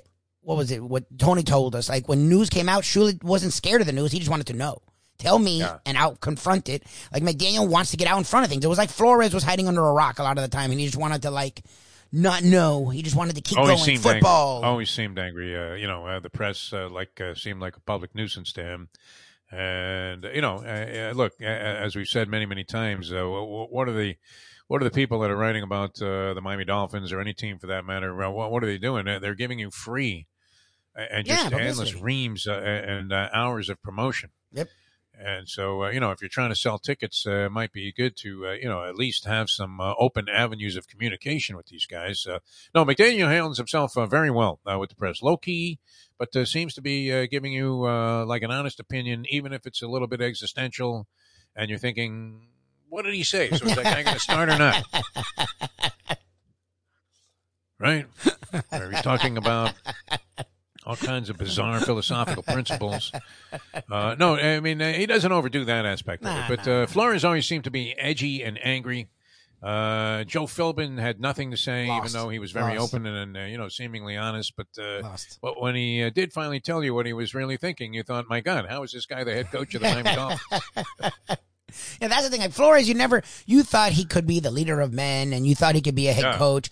I just wondered if it would work in this era and how long it would work in this era. Failed. I, I wasn't sure about Flores ever. Uh, the remarkable thing was that his teams won at the end of the season yeah, yeah. after being horrible at the beginning. So you would think that that was some kind of testament to the idea that the guy, you know, was a coach that uh, somehow is delivering a, a good message. Because you know when you're uh, one in seven, the odds that you're going to win eight of your last nine games Oh no! What were the chances of that? No matter how fluky they were, how close they were, you know, how funky they were, it wasn't like the Dolphins like blew you away and you said, "Wow, that's a really good team." But they won eight of their last nine games after. I mean, you talk about peeling yourself off the mat. When you're one and seven, they, you sort of develop that sparring partner mentality. Yes. That no matter what you do, you're, you're gonna, you know, as we talk about all the time in some of these individual sports like tennis, where it's remarkable how many times uh, that uh, the upstart has a chance to knock off one of the real mainstay type of championship players. Yeah. And uh, they're serving for the match and, and, they lose that game. It's the only service game they lose. Yeah. Right? And you're thinking, how is this possible that the guy, you know, in, in that moment, but it's a little bit of, uh, you know, uh, that that's why they're not number one, and, and why, uh, you know, a guy like Djokovic can uh, hang in there against anybody, and no matter what's happening, you know, finds a way to uh, scratch out a victory. But uh, there's a lot to be said, though. I mean, uh, if if you're the Miami Dolphins, and look, that, that year that they were uh, just getting rid of guys, any guy who made a decent play was was gone yes. by that afternoon. like no, maybe sometimes by halftime. Yeah. and, and, and they literally, you know, were holding tryouts in, in the parking lot there. There was Chris Grier going, okay, yeah, yeah, okay, let's see you run a ball now. Um, yeah, so Flores definitely deserved. He, they were signing guys that were doing those little things they have outside the stadium. You know, where they have those stupid activities oh, where you throw a football in the parking lot, try to you know throw it through like a you know little the NFL you know, experience circle there. Yeah, yeah, NFL experience. Yeah, they were signing guys out of that, and the guy still won like uh, you know four or five games at the end of this. What? What did he win? Like five of the last uh, nine at the yeah. end. Of his, went five and four that first year. Yeah, and was it? And they were oh, trying God. to lose. They were they were pissed. Literally, like we found out, they were pissed that he was winning. I, I, couldn't figure out though. I mean, uh, look, I usually see uh, you know any team you've been watching sports your whole life. If uh, you're a fan of this show and uh, you know you're, you're, you're watching sports talk, uh, you know shows in general and uh, involved in that. Um, you know, you, you can usually, uh, you know, get a feel for what, what a coach's style is, no? I mean, after uh, at least a, a, reasonable period of time, you, you, could sort of pinpoint, okay, this guy likes to do this in certain spots, or uh, this is his style. He's aggressive. Um, I couldn't figure out what Flores' style was. Not on offense. Uh, could you? Not on offense. That was my offense. That was yeah, impossible. I never I, like at the end of the year, people were high on him. They had gone nine and eight, and he wasn't fired yet. And I was like, I don't know what to do with him because their offense doesn't get better. so I don't. Yeah. And he keeps messing around with coordinators. Like I, I just never understood it. But at least he presented himself like a coach. Philbin, Philbin was just like, what? Like he would literally praise every game. He would praise the opponent. Whether the Dolphins won yeah. or lost, he'd be like, "Well, that was a good team we just played, dude. You won like what? They're, they've won four games. What are you talking about, Joe? like, what is going on? Like, Poor Smoking Joe, man. Uh, it was. I, I, don't think he was misunderstood. He, he really was a, a very decent human being. I, I, I was at the uh, press conference when he was being introduced. I guess, I guess it was sort of like a, uh, an after, you know, they had the press conference and then they had like a little party. And I remember doing a show from there. Uh, oh, we were at home still, yeah. Yeah, this might have been prior to uh, uh, well, were we were we working together? Yeah, I think we were. Yes, yes, we were, we were the home. Uh, we had the Dolphins. Remember, that's when we would still go yeah. and do these Fakakta right. broadcasts and like eight did a lot of Fakakta events that yeah were meaningless to help promote the team.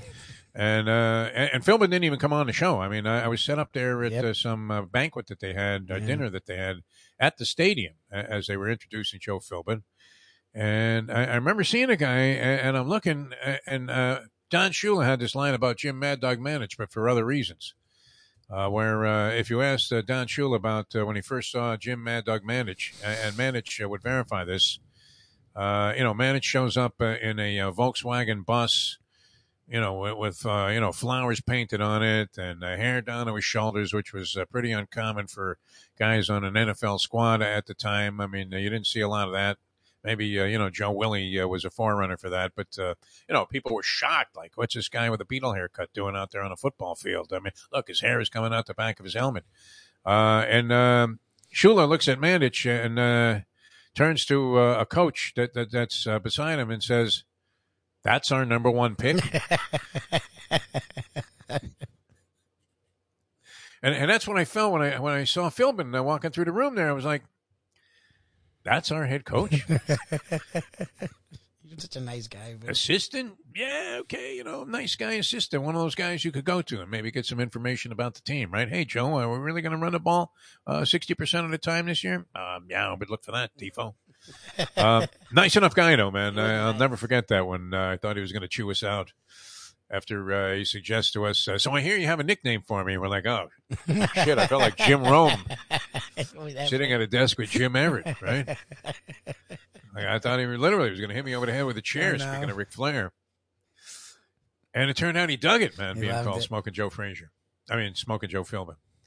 We had songs about him, all kinds of stuff, uh, and still, I'll never get over it. I mean, it was the you know, talk about training camp experiences. I, I, don't know that I've ever had anything like that, where, where the entire defensive coaching staff yep. does an impression of the Defo show.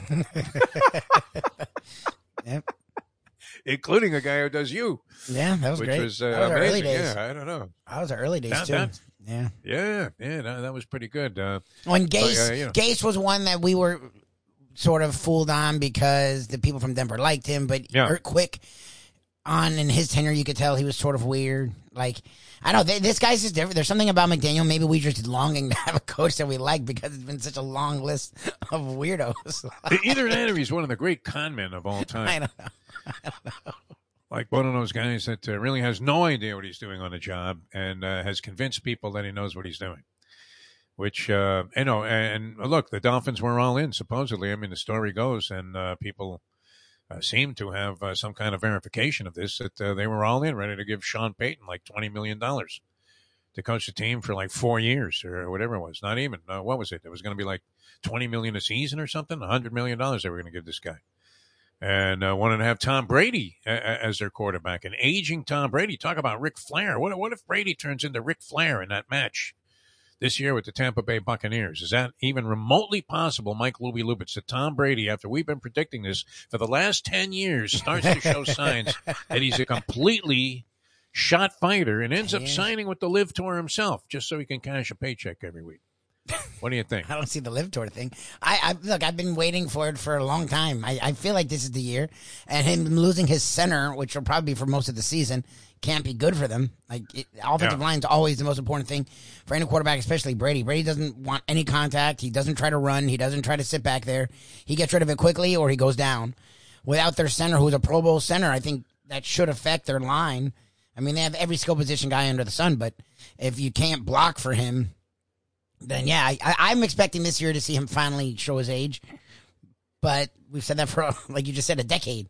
So yeah, well, we've been saying that for ten years here and uh, writing this guy off, and uh, you know he, still uh, statistically last year uh, he, he, was excellent, and you know as you said, Libby, obviously the key to uh, any quarterback's uh, demise what would be excessive pressure, but Brady is especially affected by pressure if you can get you know any kind of penetration into the passing game up front by the defensive line, you got a pretty good chance to beat.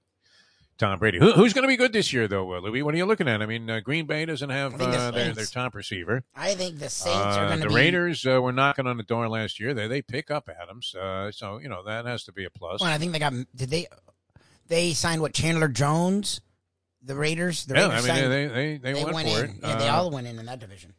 They got they, they banished Mike Mayock to uh, football purgatory. Where is Mike Mayock? Is he going to surface as an announcer on Amazon? I haven't seen him anywhere. Cash in on some of this uh, big money that's out there. There has to be a hole somewhere in the college football coverage with uh, your man Herbstreit uh, now going to be on the National Football League. Well, he's doing both. Uh, Herbstreit's still going to do the yeah. big game for ESPN on Saturdays.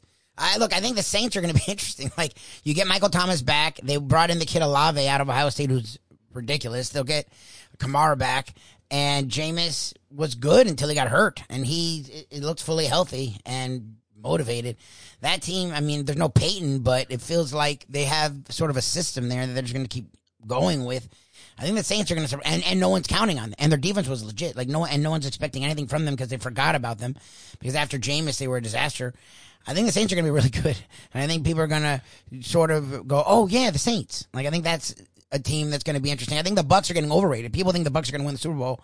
I don't know. I mean, we see in year three or four of these things, it starts to spin out. I'm going to bet against that. I'm going to bet against the uh, Bucks winning the Super Bowl. Yeah, I just don't see it. I think you're going to false see... favorite if they are the yeah. favorites. I don't think they are the favorites though. Uh, now, now the Rams' think... chances of repeating. Are we overlooking the obvious? Oh my God, I didn't Rams realize the Rams got Allen Robinson. Like the Rams are going to be ridiculous. Like the Rams should be the favorite out of the NFC, and I, I they bring Donald back. Everyone's got paid. Everyone's happy. They get Cam Akers back, who was huge for them until he got hurt. Like the Rams are going to be, and now Stafford, has, you know, is considered a top quarterback suddenly, even though he's been the same guy his whole career. So like, yeah, the Rams are going to be really good. And the Niners, if Trey Lance is really what the Niners think he is, the Niners are loaded. Like, and now Deebo Samuel got his deal. What, what do you think? I mean, is he what they think he is? Uh, I, I, don't know that I saw those signs. Did you? No, not at all. We, but we barely saw Trey Lance. Like, I, I think. And, if if, if, they were in place, uh, why would why wouldn't they have played him over an injured Garoppolo? Because uh, he was a guy that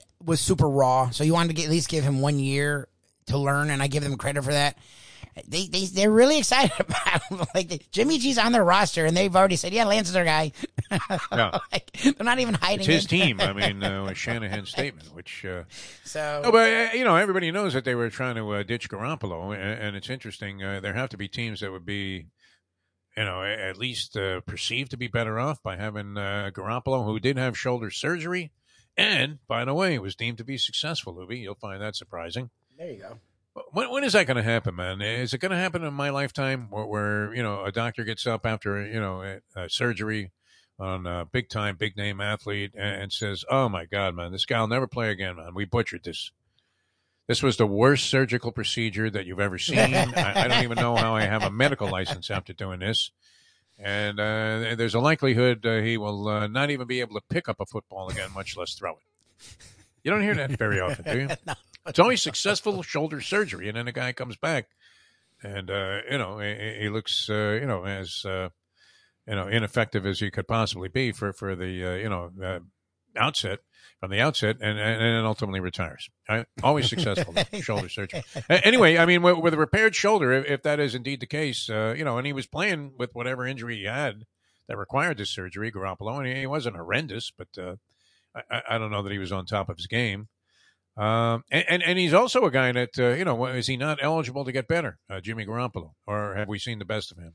I think so we far? have. I mean, I think he's what he hasn't played that many 30s. games, really. I mean, uh, by comparison to like you know some of the veteran quarterbacks that you would judge to be at the top of the game. So uh, I, I don't know. Does he deserve uh, a little more uh, time before you pass final judgment on whether or not you know he's legit? I you know I, I kind of hope the guy lands somewhere and and does well. I, I really do. I don't mean Seems like uh, outside of the fact that I don't believe that he eats Subway sandwiches with Steph Curry and Serena. oh, who's Subway kidding with that, right? I mean, I like the on. Belichick. That was my favorite. It's like Belichick, Belichick, probably does actually Subway, but I still never. You don't think Belichick is going to some sandwich shop, uh, you know? Well, in, in Boston somewhere that, that exactly. you know puts out something you know absolutely uh, scrumptious uh, uh, but he instead is going to Subway with all of the options that he has there in Beantown, uh, where he could send for anything, right? He could tell Bobby Kraft to go get him lunch anywhere, couldn't he? oh, for sure. Right. Bob shows up in the blue shirt with the white collar. Hey, look at that. It's Bobby Kraft here at Subway. Subway. in, in, person. Serena, I can believe, was, uh, you know, spending a lot of time at uh, oh, Subway. But uh, would you like to try on a vegetable sandwich? No, I mean, uh, is she going to come back in better shape here? She's going to play pretty soon. I don't think so. And uh, playing one of the prelims for the uh, U.S. Open, which is uh, right around the corner here. Uh, one, one of the, I mean, I, I, don't know. Should that be on my bucket list? Everybody says yes. Lubie, uh, to go to at least one one night of the U.S. Open in, in oh, tennis. I always wanted to go to Wimbledon. I never cared about the U.S. Open. I always Wimbledon always seemed like – you know, one of those. It's less of a schlep though to go to New York. I mean, yes, that's true. That is very. Be honest about it. Probably far less costly, also. Although with this merger, JetBlue and Spirit Airlines, is that it? Do we say goodbye to the nine dollar flight? Yeah, I don't know what what they're doing with that. Like, are they? I, I haven't heard. Are they getting rid of Spirit, or are they just going to profit off Spirit? Like, I don't, I don't know. No, I think Spirit will still exist as Spirit Airlines, but it'll be, uh, you know, in uh, tandem there with then maybe run by JetBlue, which uh, always seemed like a very efficient airlines to me. I like JetBlue by comparison you know, far more reliable than Spirit was. Oh, good. Although my experiences with Spirit, outside of the fact that uh, what is it? I mean, uh, when they sit you down, if you like you got arrested and they sit you down in one of those metal chairs, they're more comfortable than. Uh, I don't think their chairs you know, go they, back. I know the professor yeah. has his theories where you should never put a chair back. I think that's yeah. ridiculous. I mean, as long as you don't have someone who's six five behind you, like why wouldn't you put your chair back? But I don't think there's go back. Like the last two times I've been on a Spirit flight, no. I don't think they even go recline. I think they just no. In fact, they, they force you to hunch over. yeah, They only go forward to seats uh, Spirit. so I don't know. Spirit, I've I've never had major issues with it, but it's just not comfortable, like at all. I'm little. I still want to dispute that weigh-in, man. When this woman uh, weighed that bag and it was five pounds over the limit uh, for an extra fifty, right there. What do you want to do about it, sir? Uh, next, you know, I mean, while you're deciding next. Yeah, exactly. Like, okay, we better just fork over to fifty. I mean, I talk about a ski mask and a gun right there at the counter, and then the bag never weighed more than forty-five pounds Never after again. that. Never. we were in Europe. We were picking stuff up. I mean, uh, all over the planet there, and uh, somehow this woman had us weighing in, you know, at the heavyweight limit. Unbelievable. Holy Don King! I mean, what what was that all about? That that that's just uh, you know. Are, are they encouraging you, management, uh, like all of their employees, to make sure you whack everybody for every penny? Is that is that the way that works? Yeah, for 'Cause sure. You, you always, you know, you, you feel like, uh, you know, they- they're just like, uh, it's ridiculous, right? Like if you open up the overhead bin to even look to see if there's space there, that's ten bucks. I saw you. You opened it. All right, um, and, and that thing that, that measures the size of the bag there, that's legal and not, you know, in terms of uh, within the parameters, the guidelines of what they consider to be a carry-on, uh, you could not, you could not fit your wallet in there. So who are they kidding with that? oh yeah, that thing's a joke. Unbelievable. All right. Uh, coming up with more, uh, Lesley Visser going to join us uh, shortly here on the program. That should be a lot of fun, uh, and uh, we'll get her uh, thoughts on uh, Bill Russell, his, his career, and uh, obviously uh, she was very close to Bill Russell throughout uh, her brilliant uh, career, which began in Boston. And I mean, I, I don't know. I mean, look, maybe there are detractors of Bill Russell somewhere, but I, I don't see how there could be after watching these tributes that that took place yesterday. I mean, and you're saying to yourself, "Wow!" I mean, this guy uh, for for everything that he went through to to win 11 out of 13 years that you're in the league. There were other good players around at the time, Lubie. It's not like uh, Bill Russell and uh, the Celtics had a great team, obviously, or they wouldn't have been able to accomplish this. But uh, did they necessarily have all of the best players in basketball on that team? No. I don't know. I know they they definitely were loaded. You had Havlicek as a six man, I mean, they, they they Red was allowed to do a lot of things that a lot of people weren't allowed to do. Uh, and I, I'm like when you look at what Larry Bird was well known, and they did some weird thing with Yeah. how they well, the early bird rule. I mean, they uh, did some weird thing. Like Perhaps some favoritism. Yeah. Red got away with a lot of stuff. I mean, that's just sort of documented at this point. Red would pull off these trades that, that were uh, just uh, amazing. And you you would ask yourself if the league just wasn't, uh, you know, sending certain players, uh, you know, the Celtics way. But um, no, no, I mean, there were less teams in the league. I mean, this is true of I'm hockey sure also. You used to see like the fourth line come over the wall there, and they were guys that were going to the Hall of Fame. But when they only had six teams in the league, uh, what, what did they have back then? Did they have 16 teams in the NBA? So uh, your your talent pool was not nearly as thinned out, and, and there was more talent on every team. It was uh, better distributed. Although the Celtics obviously were superior, but I mean it wasn't like there was no competition uh, for the Boston Celtics to win 11 of 13. Uh, that's that's pretty amazing when you think about it. All right, Lesley Visser coming up in uh, just a few moments here on the program. Uh, that should be a lot of fun. I'm Jeff DeForrest. He's Mike Lubie Lubitz. Jimmy Johnson's Big Chill. Wow, month of August coming up long, hot, schwitzing days here in uh, Broward and Dade County, and uh, if you're in Palm Beach, and then of course, if you're traveling from uh, outside the state of Florida and you're looking for a place to go and have a just an unbelievably brilliant vacation spot, it's Jimmy Johnson's Big Chill, mile marker 104, the Overseas Highway. That's in Key Largo. Doesn't that sound good? A little staycation here, uh, Lubie. Never mind Spirit Airlines and being crammed into a seat like uh, you were being uh, herded with a, a flock of sheep. You're better off going down to the Big Chill there, where you can uh, spread Yes, your wings a little bit and have yourself a great time. Uh, have some great cocktails, uh, tremendous food and drink. We often uh, say that we have to, uh, and we will. We'll schlep the uh, Gambling Gourmet Mike Mayo down there for one of those Italian fisherman pizzas and all of the great delicacies that you can get. Uh, a lot of unique stuff at Jimmy Johnson's Big Chill. And uh, if you're into more conventional things, I mean, uh, mahi mahi and all of the fish dishes, the seafood dishes, right out of the ocean there. You have the beautiful view on the bay side, music going all day long live bands. I mean, they, they wheeled it in. I, I, thought Jimmy Johnson was like Bill Graham there. It was like going to the Fillmore East, or one band after another. Okay, ladies and gentlemen, Jimi Hendrix up next. Uh, incredible. And, and then uh, Dominic and uh, John's brother, is brilliant uh, in the kitchen there. And uh, his lovely wife, Amanda, wow, they do a tremendous job. Service is top notch. People are always on top of their game there, as you would imagine with the coach involved. And uh, we're hoping to get down there pretty soon and have Jimmy on the show. So we're looking very much forward to that. You'll love it anytime. Uh, if you're just uh, going down to the Keys, any destination, Jimmy Johnson's Big Chill, mile marker 104, the overseas highway in Key Largo. All right, stick around. Uh, we'll talk some more and uh, have our own uh, tribute here to uh, Bill Russell and his uh, passing. And uh, no, I did not have him in the Deadpool. I can't believe how many people ask if I really? had the first text that came in was from Mayo. It just said, "Did you have him?" I said, "Have what?" Oh, no. I'm thinking, uh, I don't even know who I have in uh, the Deadpool at this point. It was it though. Uh, somebody took ours down with James Caan. Oh, really? So, uh, so that was that. So yeah, re- redraw names. I, I think I had Rosalynn Carter in the uh, Deadpool. Uh, not rooting for her death. I mean, uh, look, it's it's not what it appears to be in terms of uh, evil, Lubie. You think it's even the Greek thought this Yes. was a sick thing, and he, he's a sick bastard He's in his bet own on right. some really crazy shit. He used to bet on elevators in Vegas, and Yeah. he, and even he was like, "Yeah, you can't do that." It's very popular, Lubie. Much more popular than you might imagine. I'm sure. And, and you know, a better bet, I think, than uh, going into like the Mega Millions or the uh, Powerball. Oh, and somebody saw someone hit that 1.2 billion. One person hit Imagine it it in at some gas station in like Indiana or wherever. I Indiana, mean, yeah. holy Larry Bird, what the hell's That's annoying. going on? I mean, but you had to take a shot at it. It was worth the twenty bucks that I threw to the wind. Actually, it turned out to be forty because I got in on the Tuesday drawing and it was like eight hundred million. Yeah. And uh, you know, you know, you have no chance, right? I mean, zero point zero. But what if it was your lucky day, Well, that's the thing. If you don't play, I already have my speech prepared, my acceptance speech.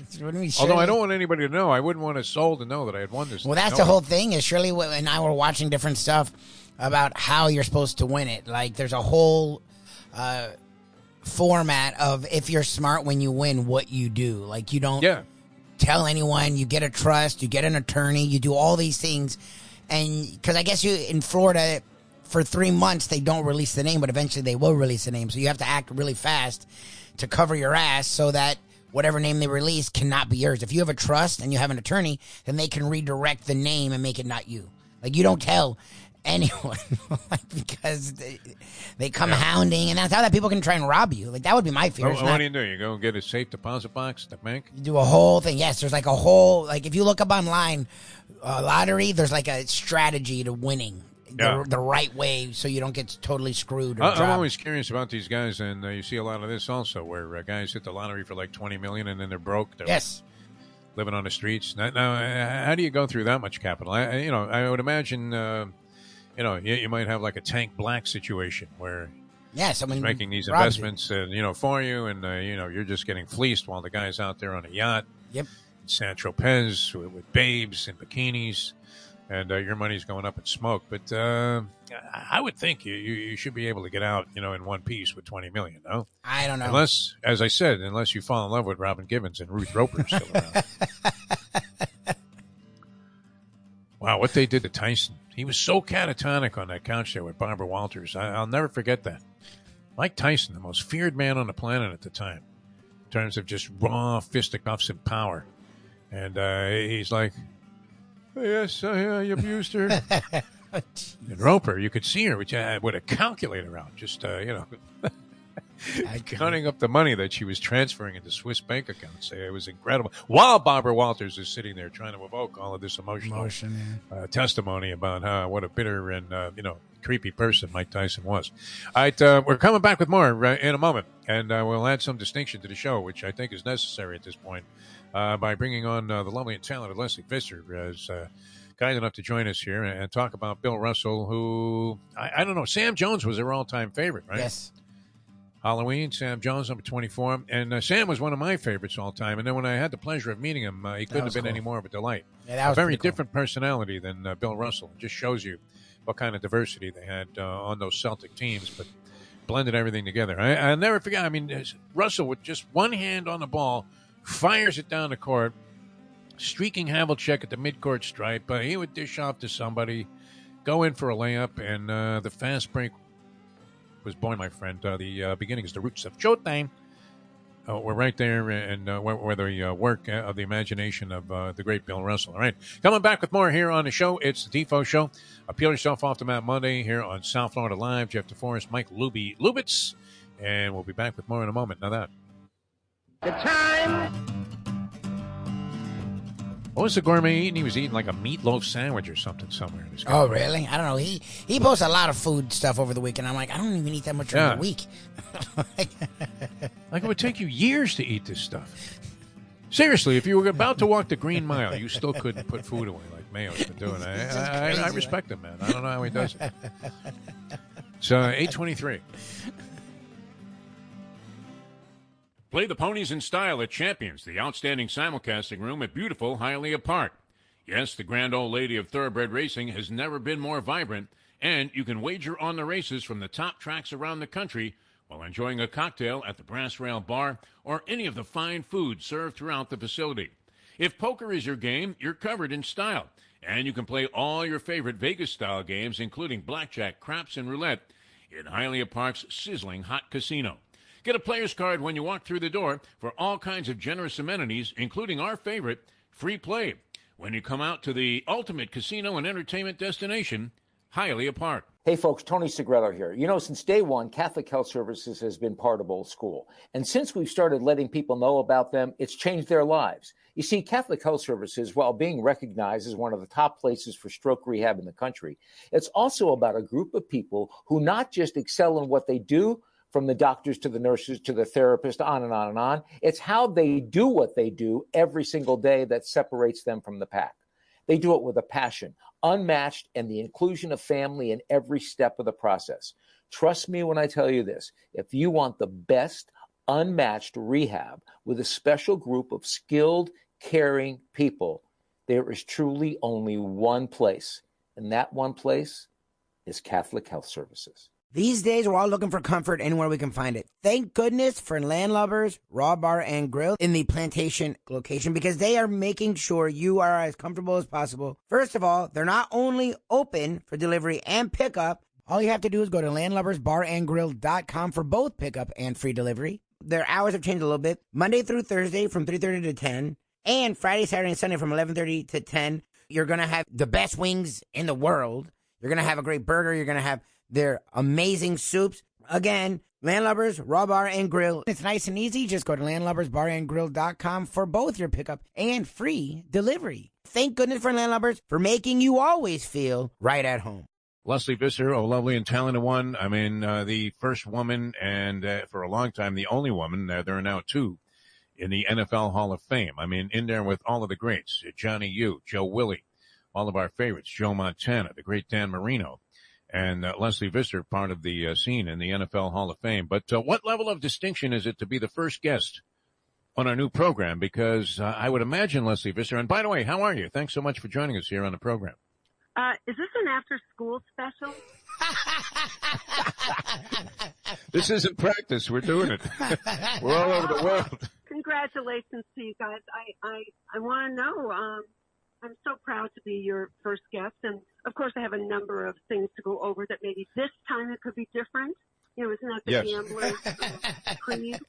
Um, you think we can erase the past all at once here in one program? It's impossible. The modern day odd couple, Defo and Louie, are on now. It is, of course, the Defo Show.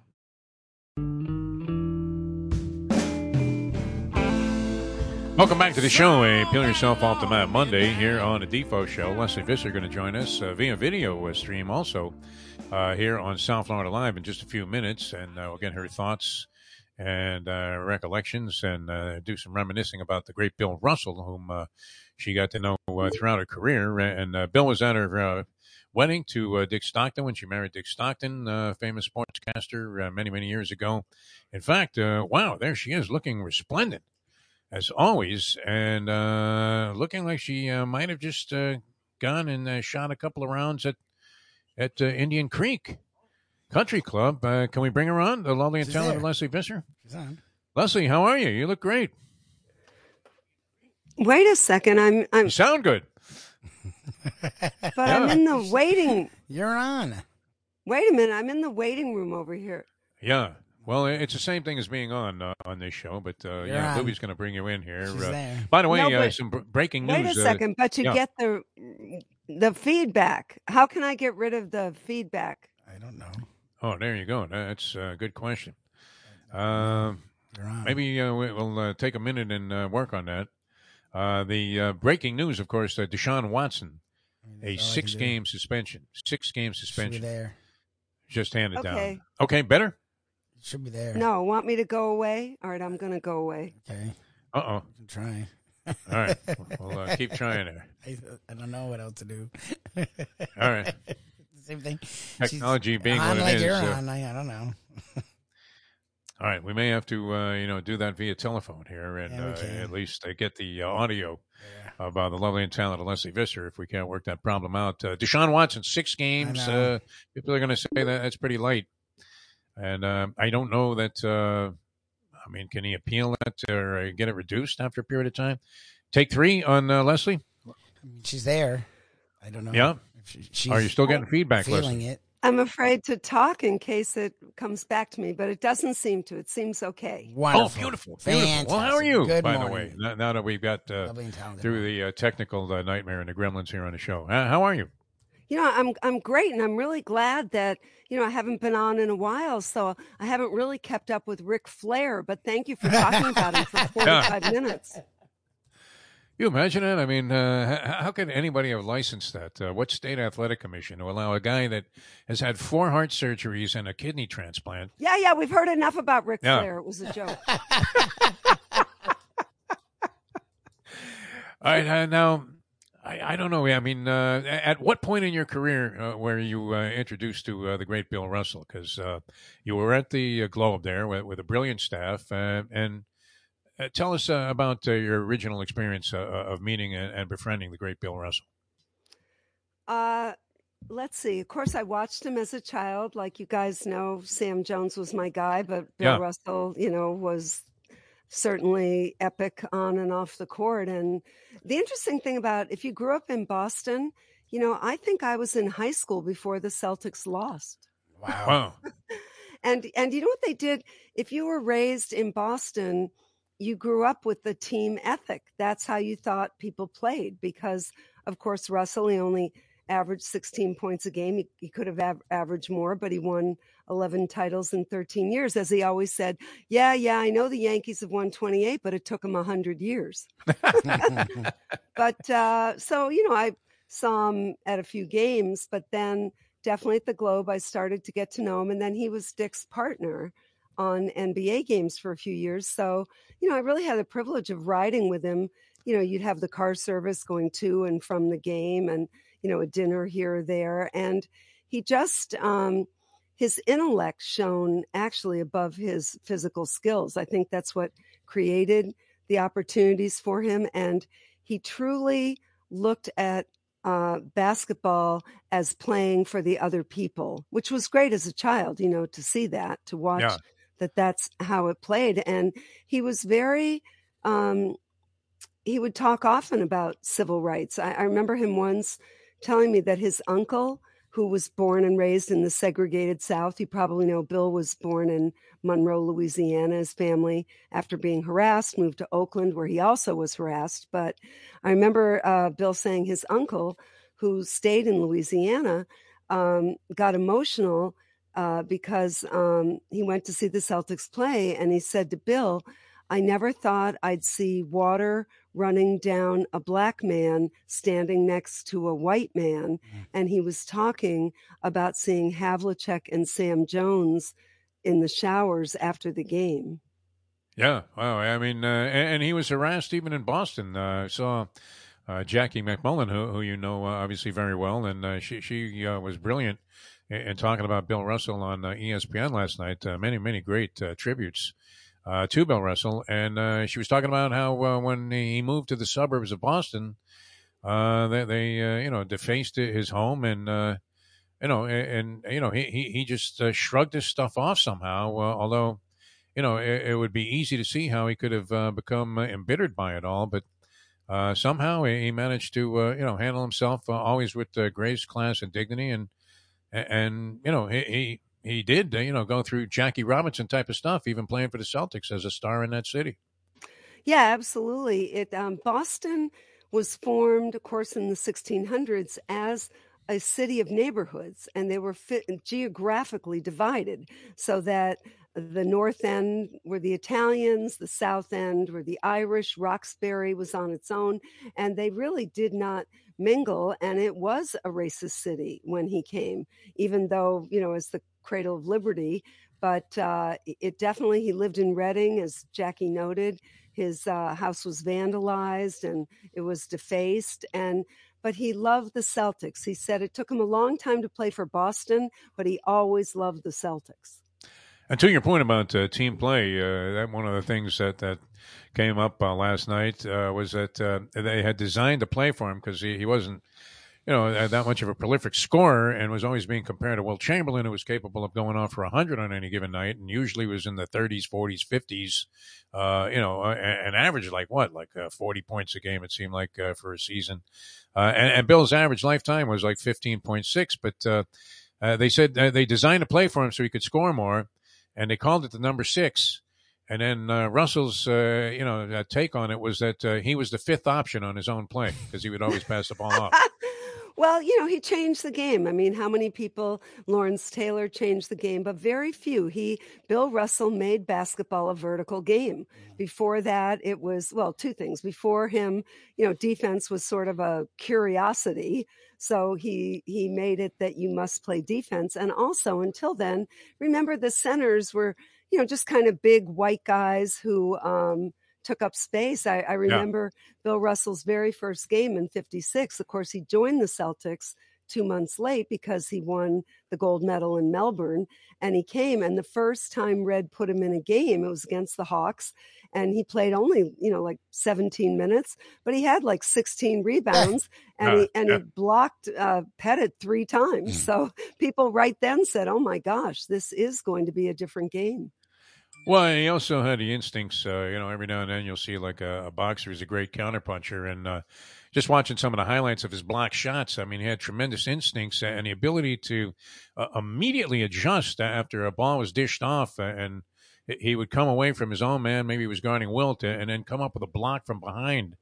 Uh, and, and, I don't know that anybody's had those uh, shot blocking instincts uh, in the history of the game before, certainly, and and maybe ever since.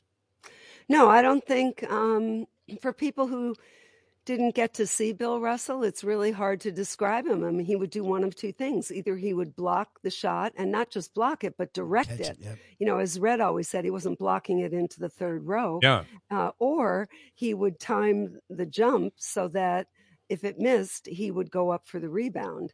And he was, um, you know, and he was a consummate human being, a man off the court. Uh, John Thompson had the great line that Bill Russell did it when he had the most to lose. Yep. He didn't talk about civil rights decades later. He did it at the time when our country was very divided. It was a very divisive time. But, you know, as you know, he marched with Martin Luther King. He had a front row seat for the I Have a Dream speech. He stood up for Muhammad Ali. He was a, a really truly brave, uh, socially conscious man. One he did his whole life, right? Like even Jim Brown in recent years, we've seen Jim Brown sort of do a 180. I mean, like he supported a man a lot of us would never support. Like Bill Russell did it when it could have cost him everything. And even when he was older, and we see even Kareem is sort of, you know, taking a step back. Bill Russell was at the forefront to his, his last days. Like he really felt getting the word out and, and supporting change was one of his most important. It wasn't basketball; it was just being a good human, and that's something. Uh, the tributes were outpouring yesterday, but it was a. We were watching CNN at Shirley's parents, and that's all they talked about with Bill Russell. Like it wasn't a basketball figure; he was a human figure that helped make this country a better place. Yes, no, absolutely, Lubie, and he. I mean, you may have heard the story. You know, uh, Wilt Chamberlain was not that socially uh, active um, in his early years. But after the death, well, the death of Martin Luther King, the very next night, the 76ers and the Celtics had a playoff game. And Russell and Chamberlain talked about should we call the game off? We are, our heart is not in this.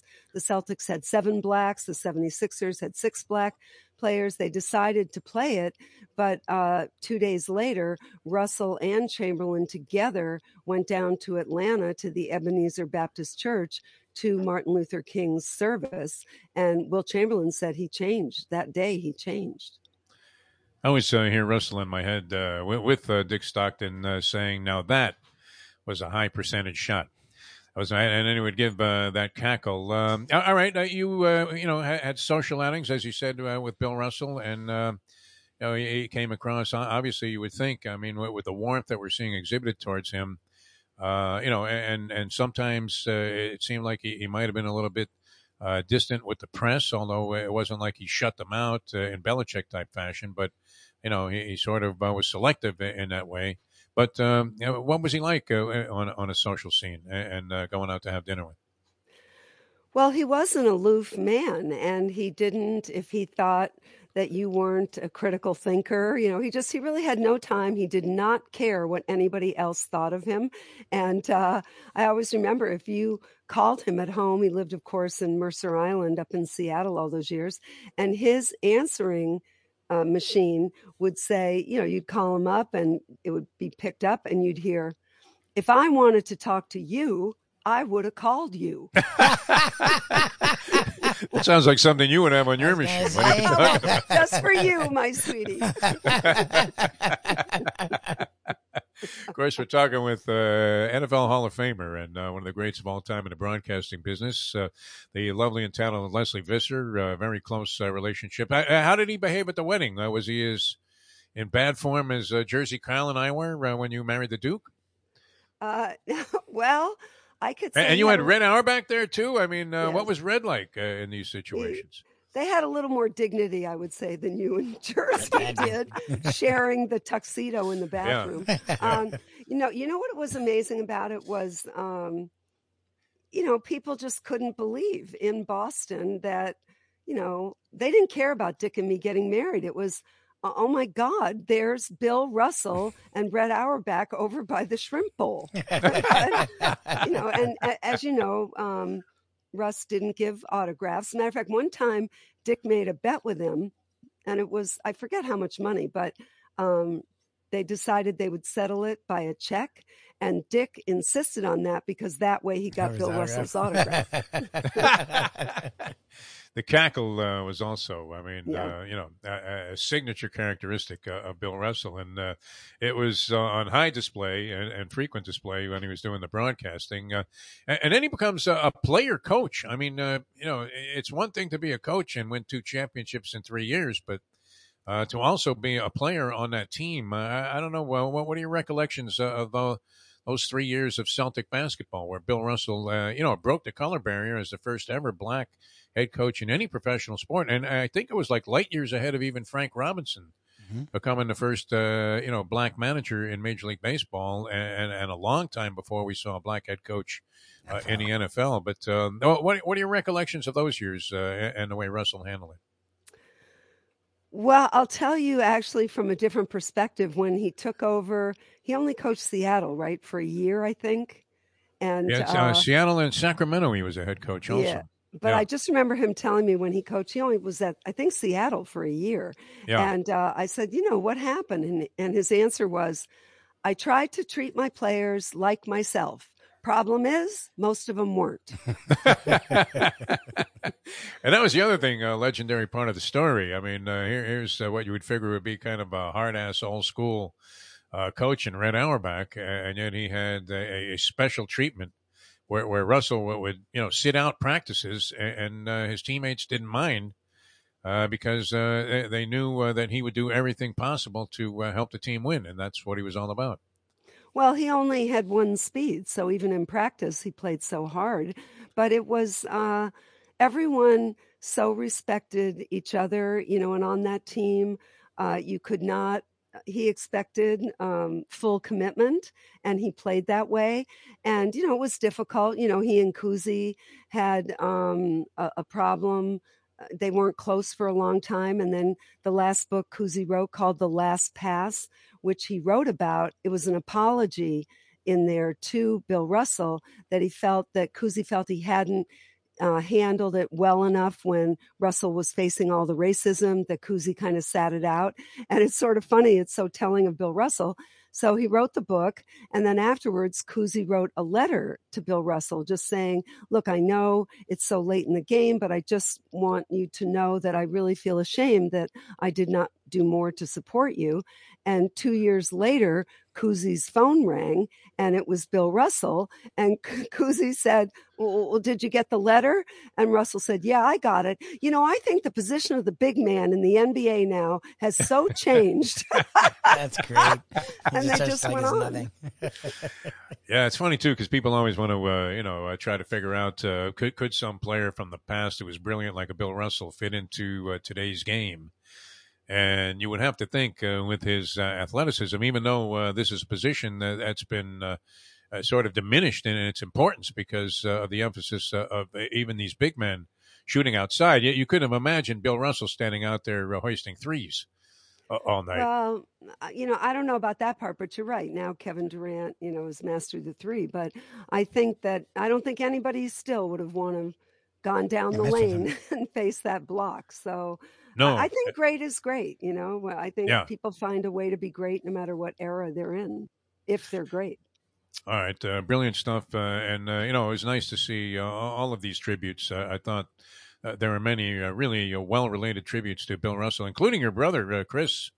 had a sensational little thing that he wrote on Facebook. I don't know if he put that out on any other platforms, but and many people were, were moved and said, "Wow, that, that, that's really fantastic." So uh, he obviously uh, felt very close to uh, Bill Russell as well. Uh, uh, the news came out just before you came on about Deshaun Watson, uh, and we're getting ready for another NFL season. any impression of that, or is it just something that the vagaries of the case are such that, I mean, who's to know if the NFL made did, a, a correct determination? Did Sue Robinson say that he had violated the code of conduct? Yes. He violated the conduct, six games. Yeah. Six, uh, six game games? suspension. Yeah, yeah. I think when they got Deshaun, they figured four to six. Oh, really? Because I, I, was I thinking a year. Yeah. Kind, well, no, I think that's what the the Browns were thinking. Yeah. I think they thought, you know, kind of four to six, we can live with that. You know, it's it's um it's it's not disappointing because every woman has a right to do what she wants. But didn't he settle with all but one of all them? All but one. So yeah. yeah. So there was less to for Sue Robinson probably in some ways to consider. But um, you know, I wouldn't I wouldn't please to talk about him after Bill Russell. I, I think that's yeah. Kind of, yeah, yeah, it's a big switcheroo, yeah, for sure. Well, I mean, it's just uh, you know, it's it's always going to be an issue uh, with the NFL, and uh, you know, what what are their real sensitivities about women? And uh, many people feel like uh, you know that they might be paying lip service to uh, a lot of this. I, I, don't know. Do, do, you think there will be you know outrage on the part of you know women followers of the NFL, or uh, do people just just not care? Well, I think usually the impact of something is if it has video, which yep. remember yeah. Ray Rice that That's they true. really yeah, yeah. took a strong stand on uh, domestic violence. So without any video here, I think people can either continue to be um, troubled by it, or they can say, well, you know, 23 of the 24 settled. So exactly. So I think it's uh it'll be how he does probably on the field, which yeah. um you know, it's going to be an interesting year in the NFL. I'm excited for it. A lot of change uh, around the National Football League, including what seems to be an infusion of enthusiasm on the part of Miami Dolphin players. Uh, have you met this Mike McDaniel? And uh, well, if uh, not, I mean, uh, we we know that he was successful as part of Shanahan's staff in San Francisco. Seemed to have some uh, ideas that were innovative, and certainly is uh, an odd departure from the typical NFL coach. have you met this guy or had a chance to talk to him yet? Uh, I've been in a room where he's spoken, but I haven't spoken one on one with him. But he reminds me of remember Marc Trestman, how interesting yeah. Marc Trestman was. That's kind of who he reminds me of. I mean, he's very interesting. Remains to be seen. But I think it's great for Tua that it's an offensive coach. You know, it didn't really work with him having a defensive coach. No, and uh, we uh, were saying earlier, and uh, you know, I've said this before. I, I never really could you know, you can kind of sense what a coach's style is. Uh, I, I, never really got a sense of what Brian Flores was trying to do offensively. I mean, maybe he felt like he, he didn't have a team that uh, he could pull off anything that he really wanted to with, uh, but I, I, never really had any kind of sense of what this guy was trying to do. It, it was a very hard offense to figure out.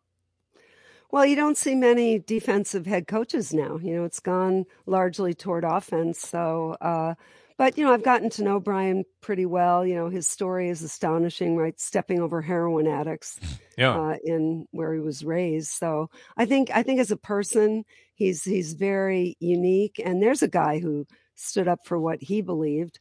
But uh, I think maybe his best efforts are being a defensive assistant.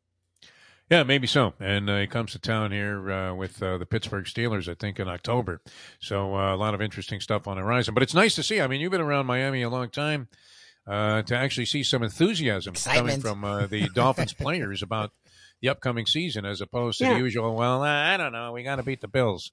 Remember the last billboards we saw about football was when uh, on 95 was when Greg Schiano was trying to recruit yes. Miami players for Rutgers.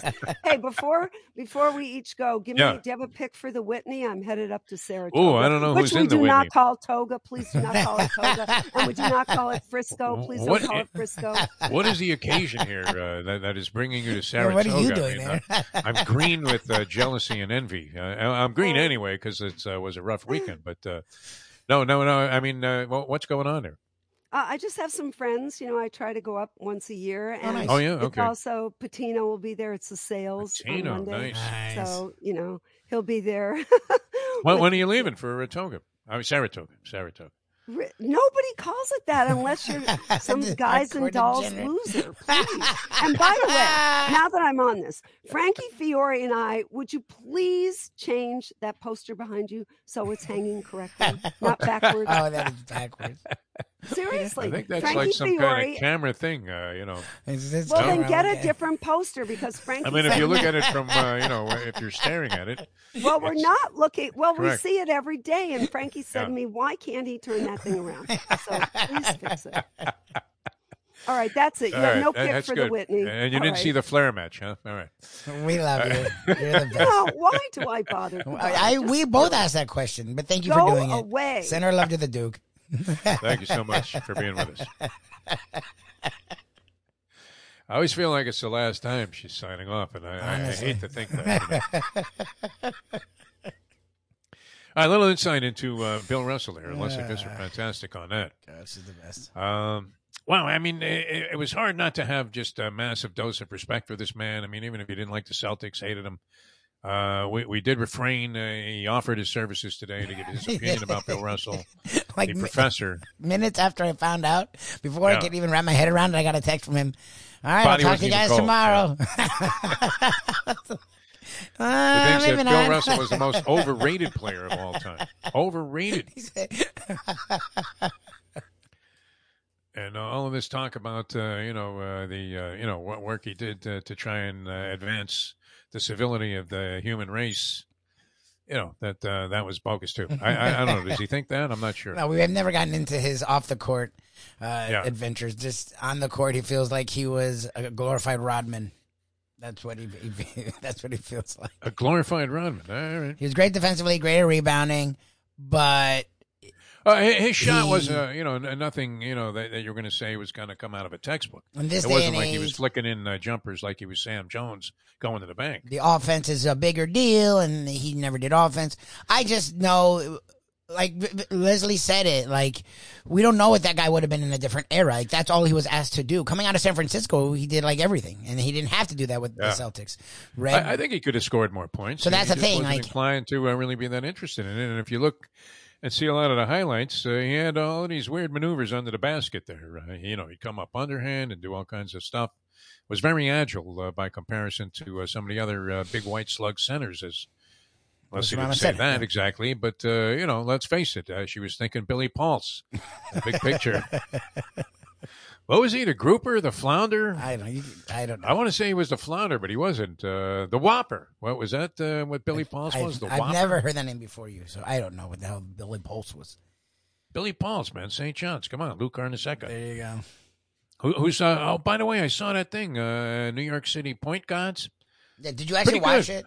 I want to Very interesting. Yeah, yeah. I mean, I, I don't know. It, it was a sort of a weird thing because it, it went from one guy to another, and it was a lot of hyperbole, uh, but it was interesting. I mean, it had some great clips in there, including uh, Pearl Washington. A lot of people speaking uh, you know, and when you watch the Pearl Man with the cues, wow, he really was, as Dick Vitale would say, a diaper dandy. He was great. Uh, not so good with the uh, pros, but uh, great there. Rod Strickland, uh, tremendous. Mark Jackson, interesting story. Uh, no, I, I thought it was worth uh, definitely worth viewing. in fact, I I saw it in pieces. I haven't seen the whole thing, you know, from beginning to end. But I, if I see it, I, I, I recorded it, so I'm going to watch it later on and catch it. Because if you're a basketball fan, and especially you know grew up in New York, uh, playing any kind of ball, whether it was in the city or on Long Island. Uh, you know, these names were definitely meaningful, and the legend that they laid out there at Rucker Park and other places around. I mean, every time we have Jim Larrañaga on, uh, I mean, in vivid detail, he can talk about some game that he had in a park in the Bronx, which uh, you know is always fascinating to me. So uh, no, it, it, was a well done piece, Libby. I think you'll enjoy it. New York City Point Gods. God Shammgod God Shammgod's a part of it. I love that. Uh, Skip to My Lou's a part of it.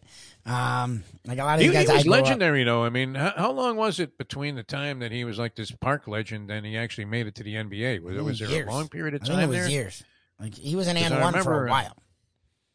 I remember my son calling me and saying, uh, "Wow, guess what? We got Skip to My Lou on the Heat roster."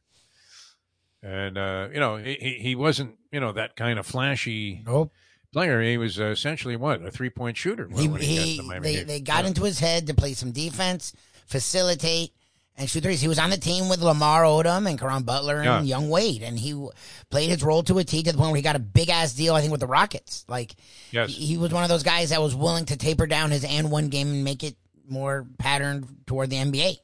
You know, and it, it was very really much, cool. uh, you know, in the uh, fashion of Earl to Pearl Monroe when he went to the Knicks. There you go. And, and, and, you could probably say the same about uh, Bill Russell in terms of uh, offensive uh, productivity. I mean, uh, I, I, would imagine if he wanted to average 20 a game, if that was one of his things, he probably could have done it. That's my thing is like, I don't slam him for what he did do. I slam, I, I, I he did what he was needed to do. It was like Anthony Davis on that Kentucky yeah. team. Like, oh, they're like, well, can he do more in the pros? It's like, yeah, probably, but he's surrounded by five stars. So like, why would he? He was doing what he needed to do to win, and Bill Russell did that for a, a long time. That was his role uh, ran the floor and uh, also was often igniting these fast breaks. So, uh, you know, the likelihood of him uh, scoring and benefiting from uh, his own hard work under the basket was, uh, you know, somewhat limited. And, you know, he, he, wasn't getting those easy baskets that some of his teammates were, which were all, you know, triggered. And he was a catalyst for you know, all of the stuff that was going on on the uh, fabled Celtics fast break, uh, the original Showtime. All right, uh, we're going to come back with more in just a moment. Close things out on this Peel Yourself Off the Mat Monday.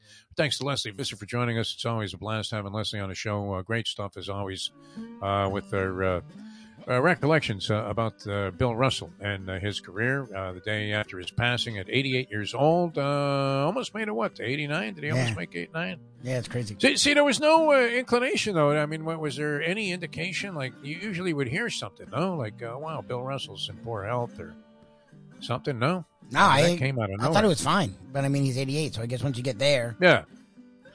Once you get to 71, Libby, I mean, let's face it sitting here very much on borrowed time. All right, uh, the Gambling Gourmet at 12 o'clock. We're coming back to wrap things up in just a moment here on the Defo Show on Appeal Yourself Off the Mat Monday. Thanks for tuning in, everybody, and we'll come back with more in a moment. Now that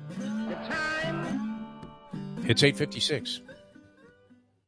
Hey, folks, Tony Segreto here. Let me ask you a question. What do you look for when you go out to eat? Good food, obviously, friendly atmosphere, not too loud, but good energy, reasonable prices, and a place where you feel comfortable.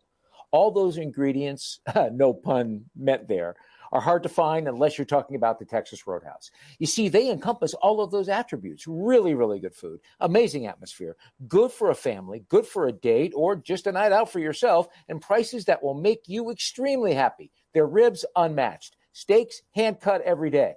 Everything, and I mean everything, is made on site, including their incredible bread. It's the one day, folks, that you can forget about low carb diets.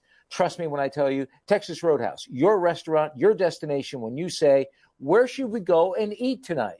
From the newly renovated sports bar to the beautiful bayside views captured at the Tiki Bar, Jimmy Johnson's Big Chill has it all. Located at mile marker 104, the Big Chill also offers waterfront dining while experiencing breathtaking sunset views of the Florida Keys. It's simply the hottest spot in the Keys to cool off. That's Jimmy Johnson's Big Chill at mile marker 104 in Key Largo. For more information, call today at 305 453 9066. I have sinned against you, my Lord.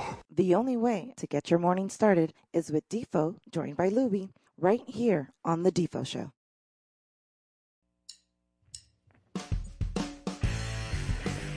Uh, thanks to Andy uh, confirming it was the Whopper. Billy Paultz was the Whopper. You don't remember Billy Paul? I never heard huh? that I mean, name. a legendary uh, New York player there from uh, campus of St. John's University. Um, all right, uh, great being with you. I, I did, uh, and, and speaking of the Gambling Gourmet, I stopped in uh, one of our places uh, that we do remotes from uh, once a month, Costas. Nice. So uh, I told the Mustang uh, that uh, you know we, we were going up that way, and uh, coming back, I, I said you ought to have that that pizza that you had with the spinach and the gorgonzola Yeah, cheese. great. All right, so I'm thinking, wow, and they sell that by the slice for like Yep. you know a couple of bucks. It's unbelievable. A lot of spinach. And, and it's a giant slice. It's like the size of that Klitschko poster back there. It's the size of Barry Bond's head. These slices. A meal in and of itself for two. I, I literally like like you could order one slice, have them split it down the middle, which they're more than happy to do. Yep. And uh, grab a couple of beers, and, and you've actually had uh, like, like a meal unto itself with, with one slice of pizza there at Costas. But uh, it, it was brilliant, and, and uh, you know I got myself a falafel, which I'm now addicted to. Their falafels, and uh, it's calling my name. Half of it is still in the fridge. So uh, we'll, we'll get to that. Enjoy but uh. Costas, man. 49th Street. It's it's worth the little deviation there on Federal Highway, man, and a very festive place. And uh, this Portnoy, he, he pulls a lot of steam, huh? There were people in there that started coming in only because of the Portnoy one bite pizza thing. And uh, the, these were sports, huh? I mean, uh, maybe they had an investment in Barstool Sports because uh, guy just sent hundred dollars back to the kitchen, a real class move. Said, "Here, give this to the guys in the kitchen after he had his meal." Nice. Sent him a hundred dollar bill. Pretty nice, man. Some rich Greek guy, but uh, nonetheless, uh, thought it was a nice gesture there. It was a good vibe in uh, Costas. Yeah, that place is great. 49th Street and uh, borderline right there on the border. I think I think you have one foot in the bayou, one foot in New York City, as uh, you're right there between Lighthouse Point and, and Pompano Beach. At uh, Coasters on 49th Street. Uh, no, great, great stuff, man. The pizza's uh, top notch. Mustang loved it. All right, uh, we'll see you tomorrow at 7. It was a lot of fun being with you uh, today. And uh, thanks so much for joining us. We'll see you tomorrow at 7. We'll see you also at 12 o'clock here, South Florida Live with Mike Mayo's Lunchbox. That's always a lot of fun. Talking sir. food and uh, degeneracy with one Michael Q. Mayo. And uh, so until then, uh, thanks for watching, everybody. And we'll see you next time as we leave you know that. The time. It's 9 o'clock. Let's go to eat a damn snack. Look what they done to my soul.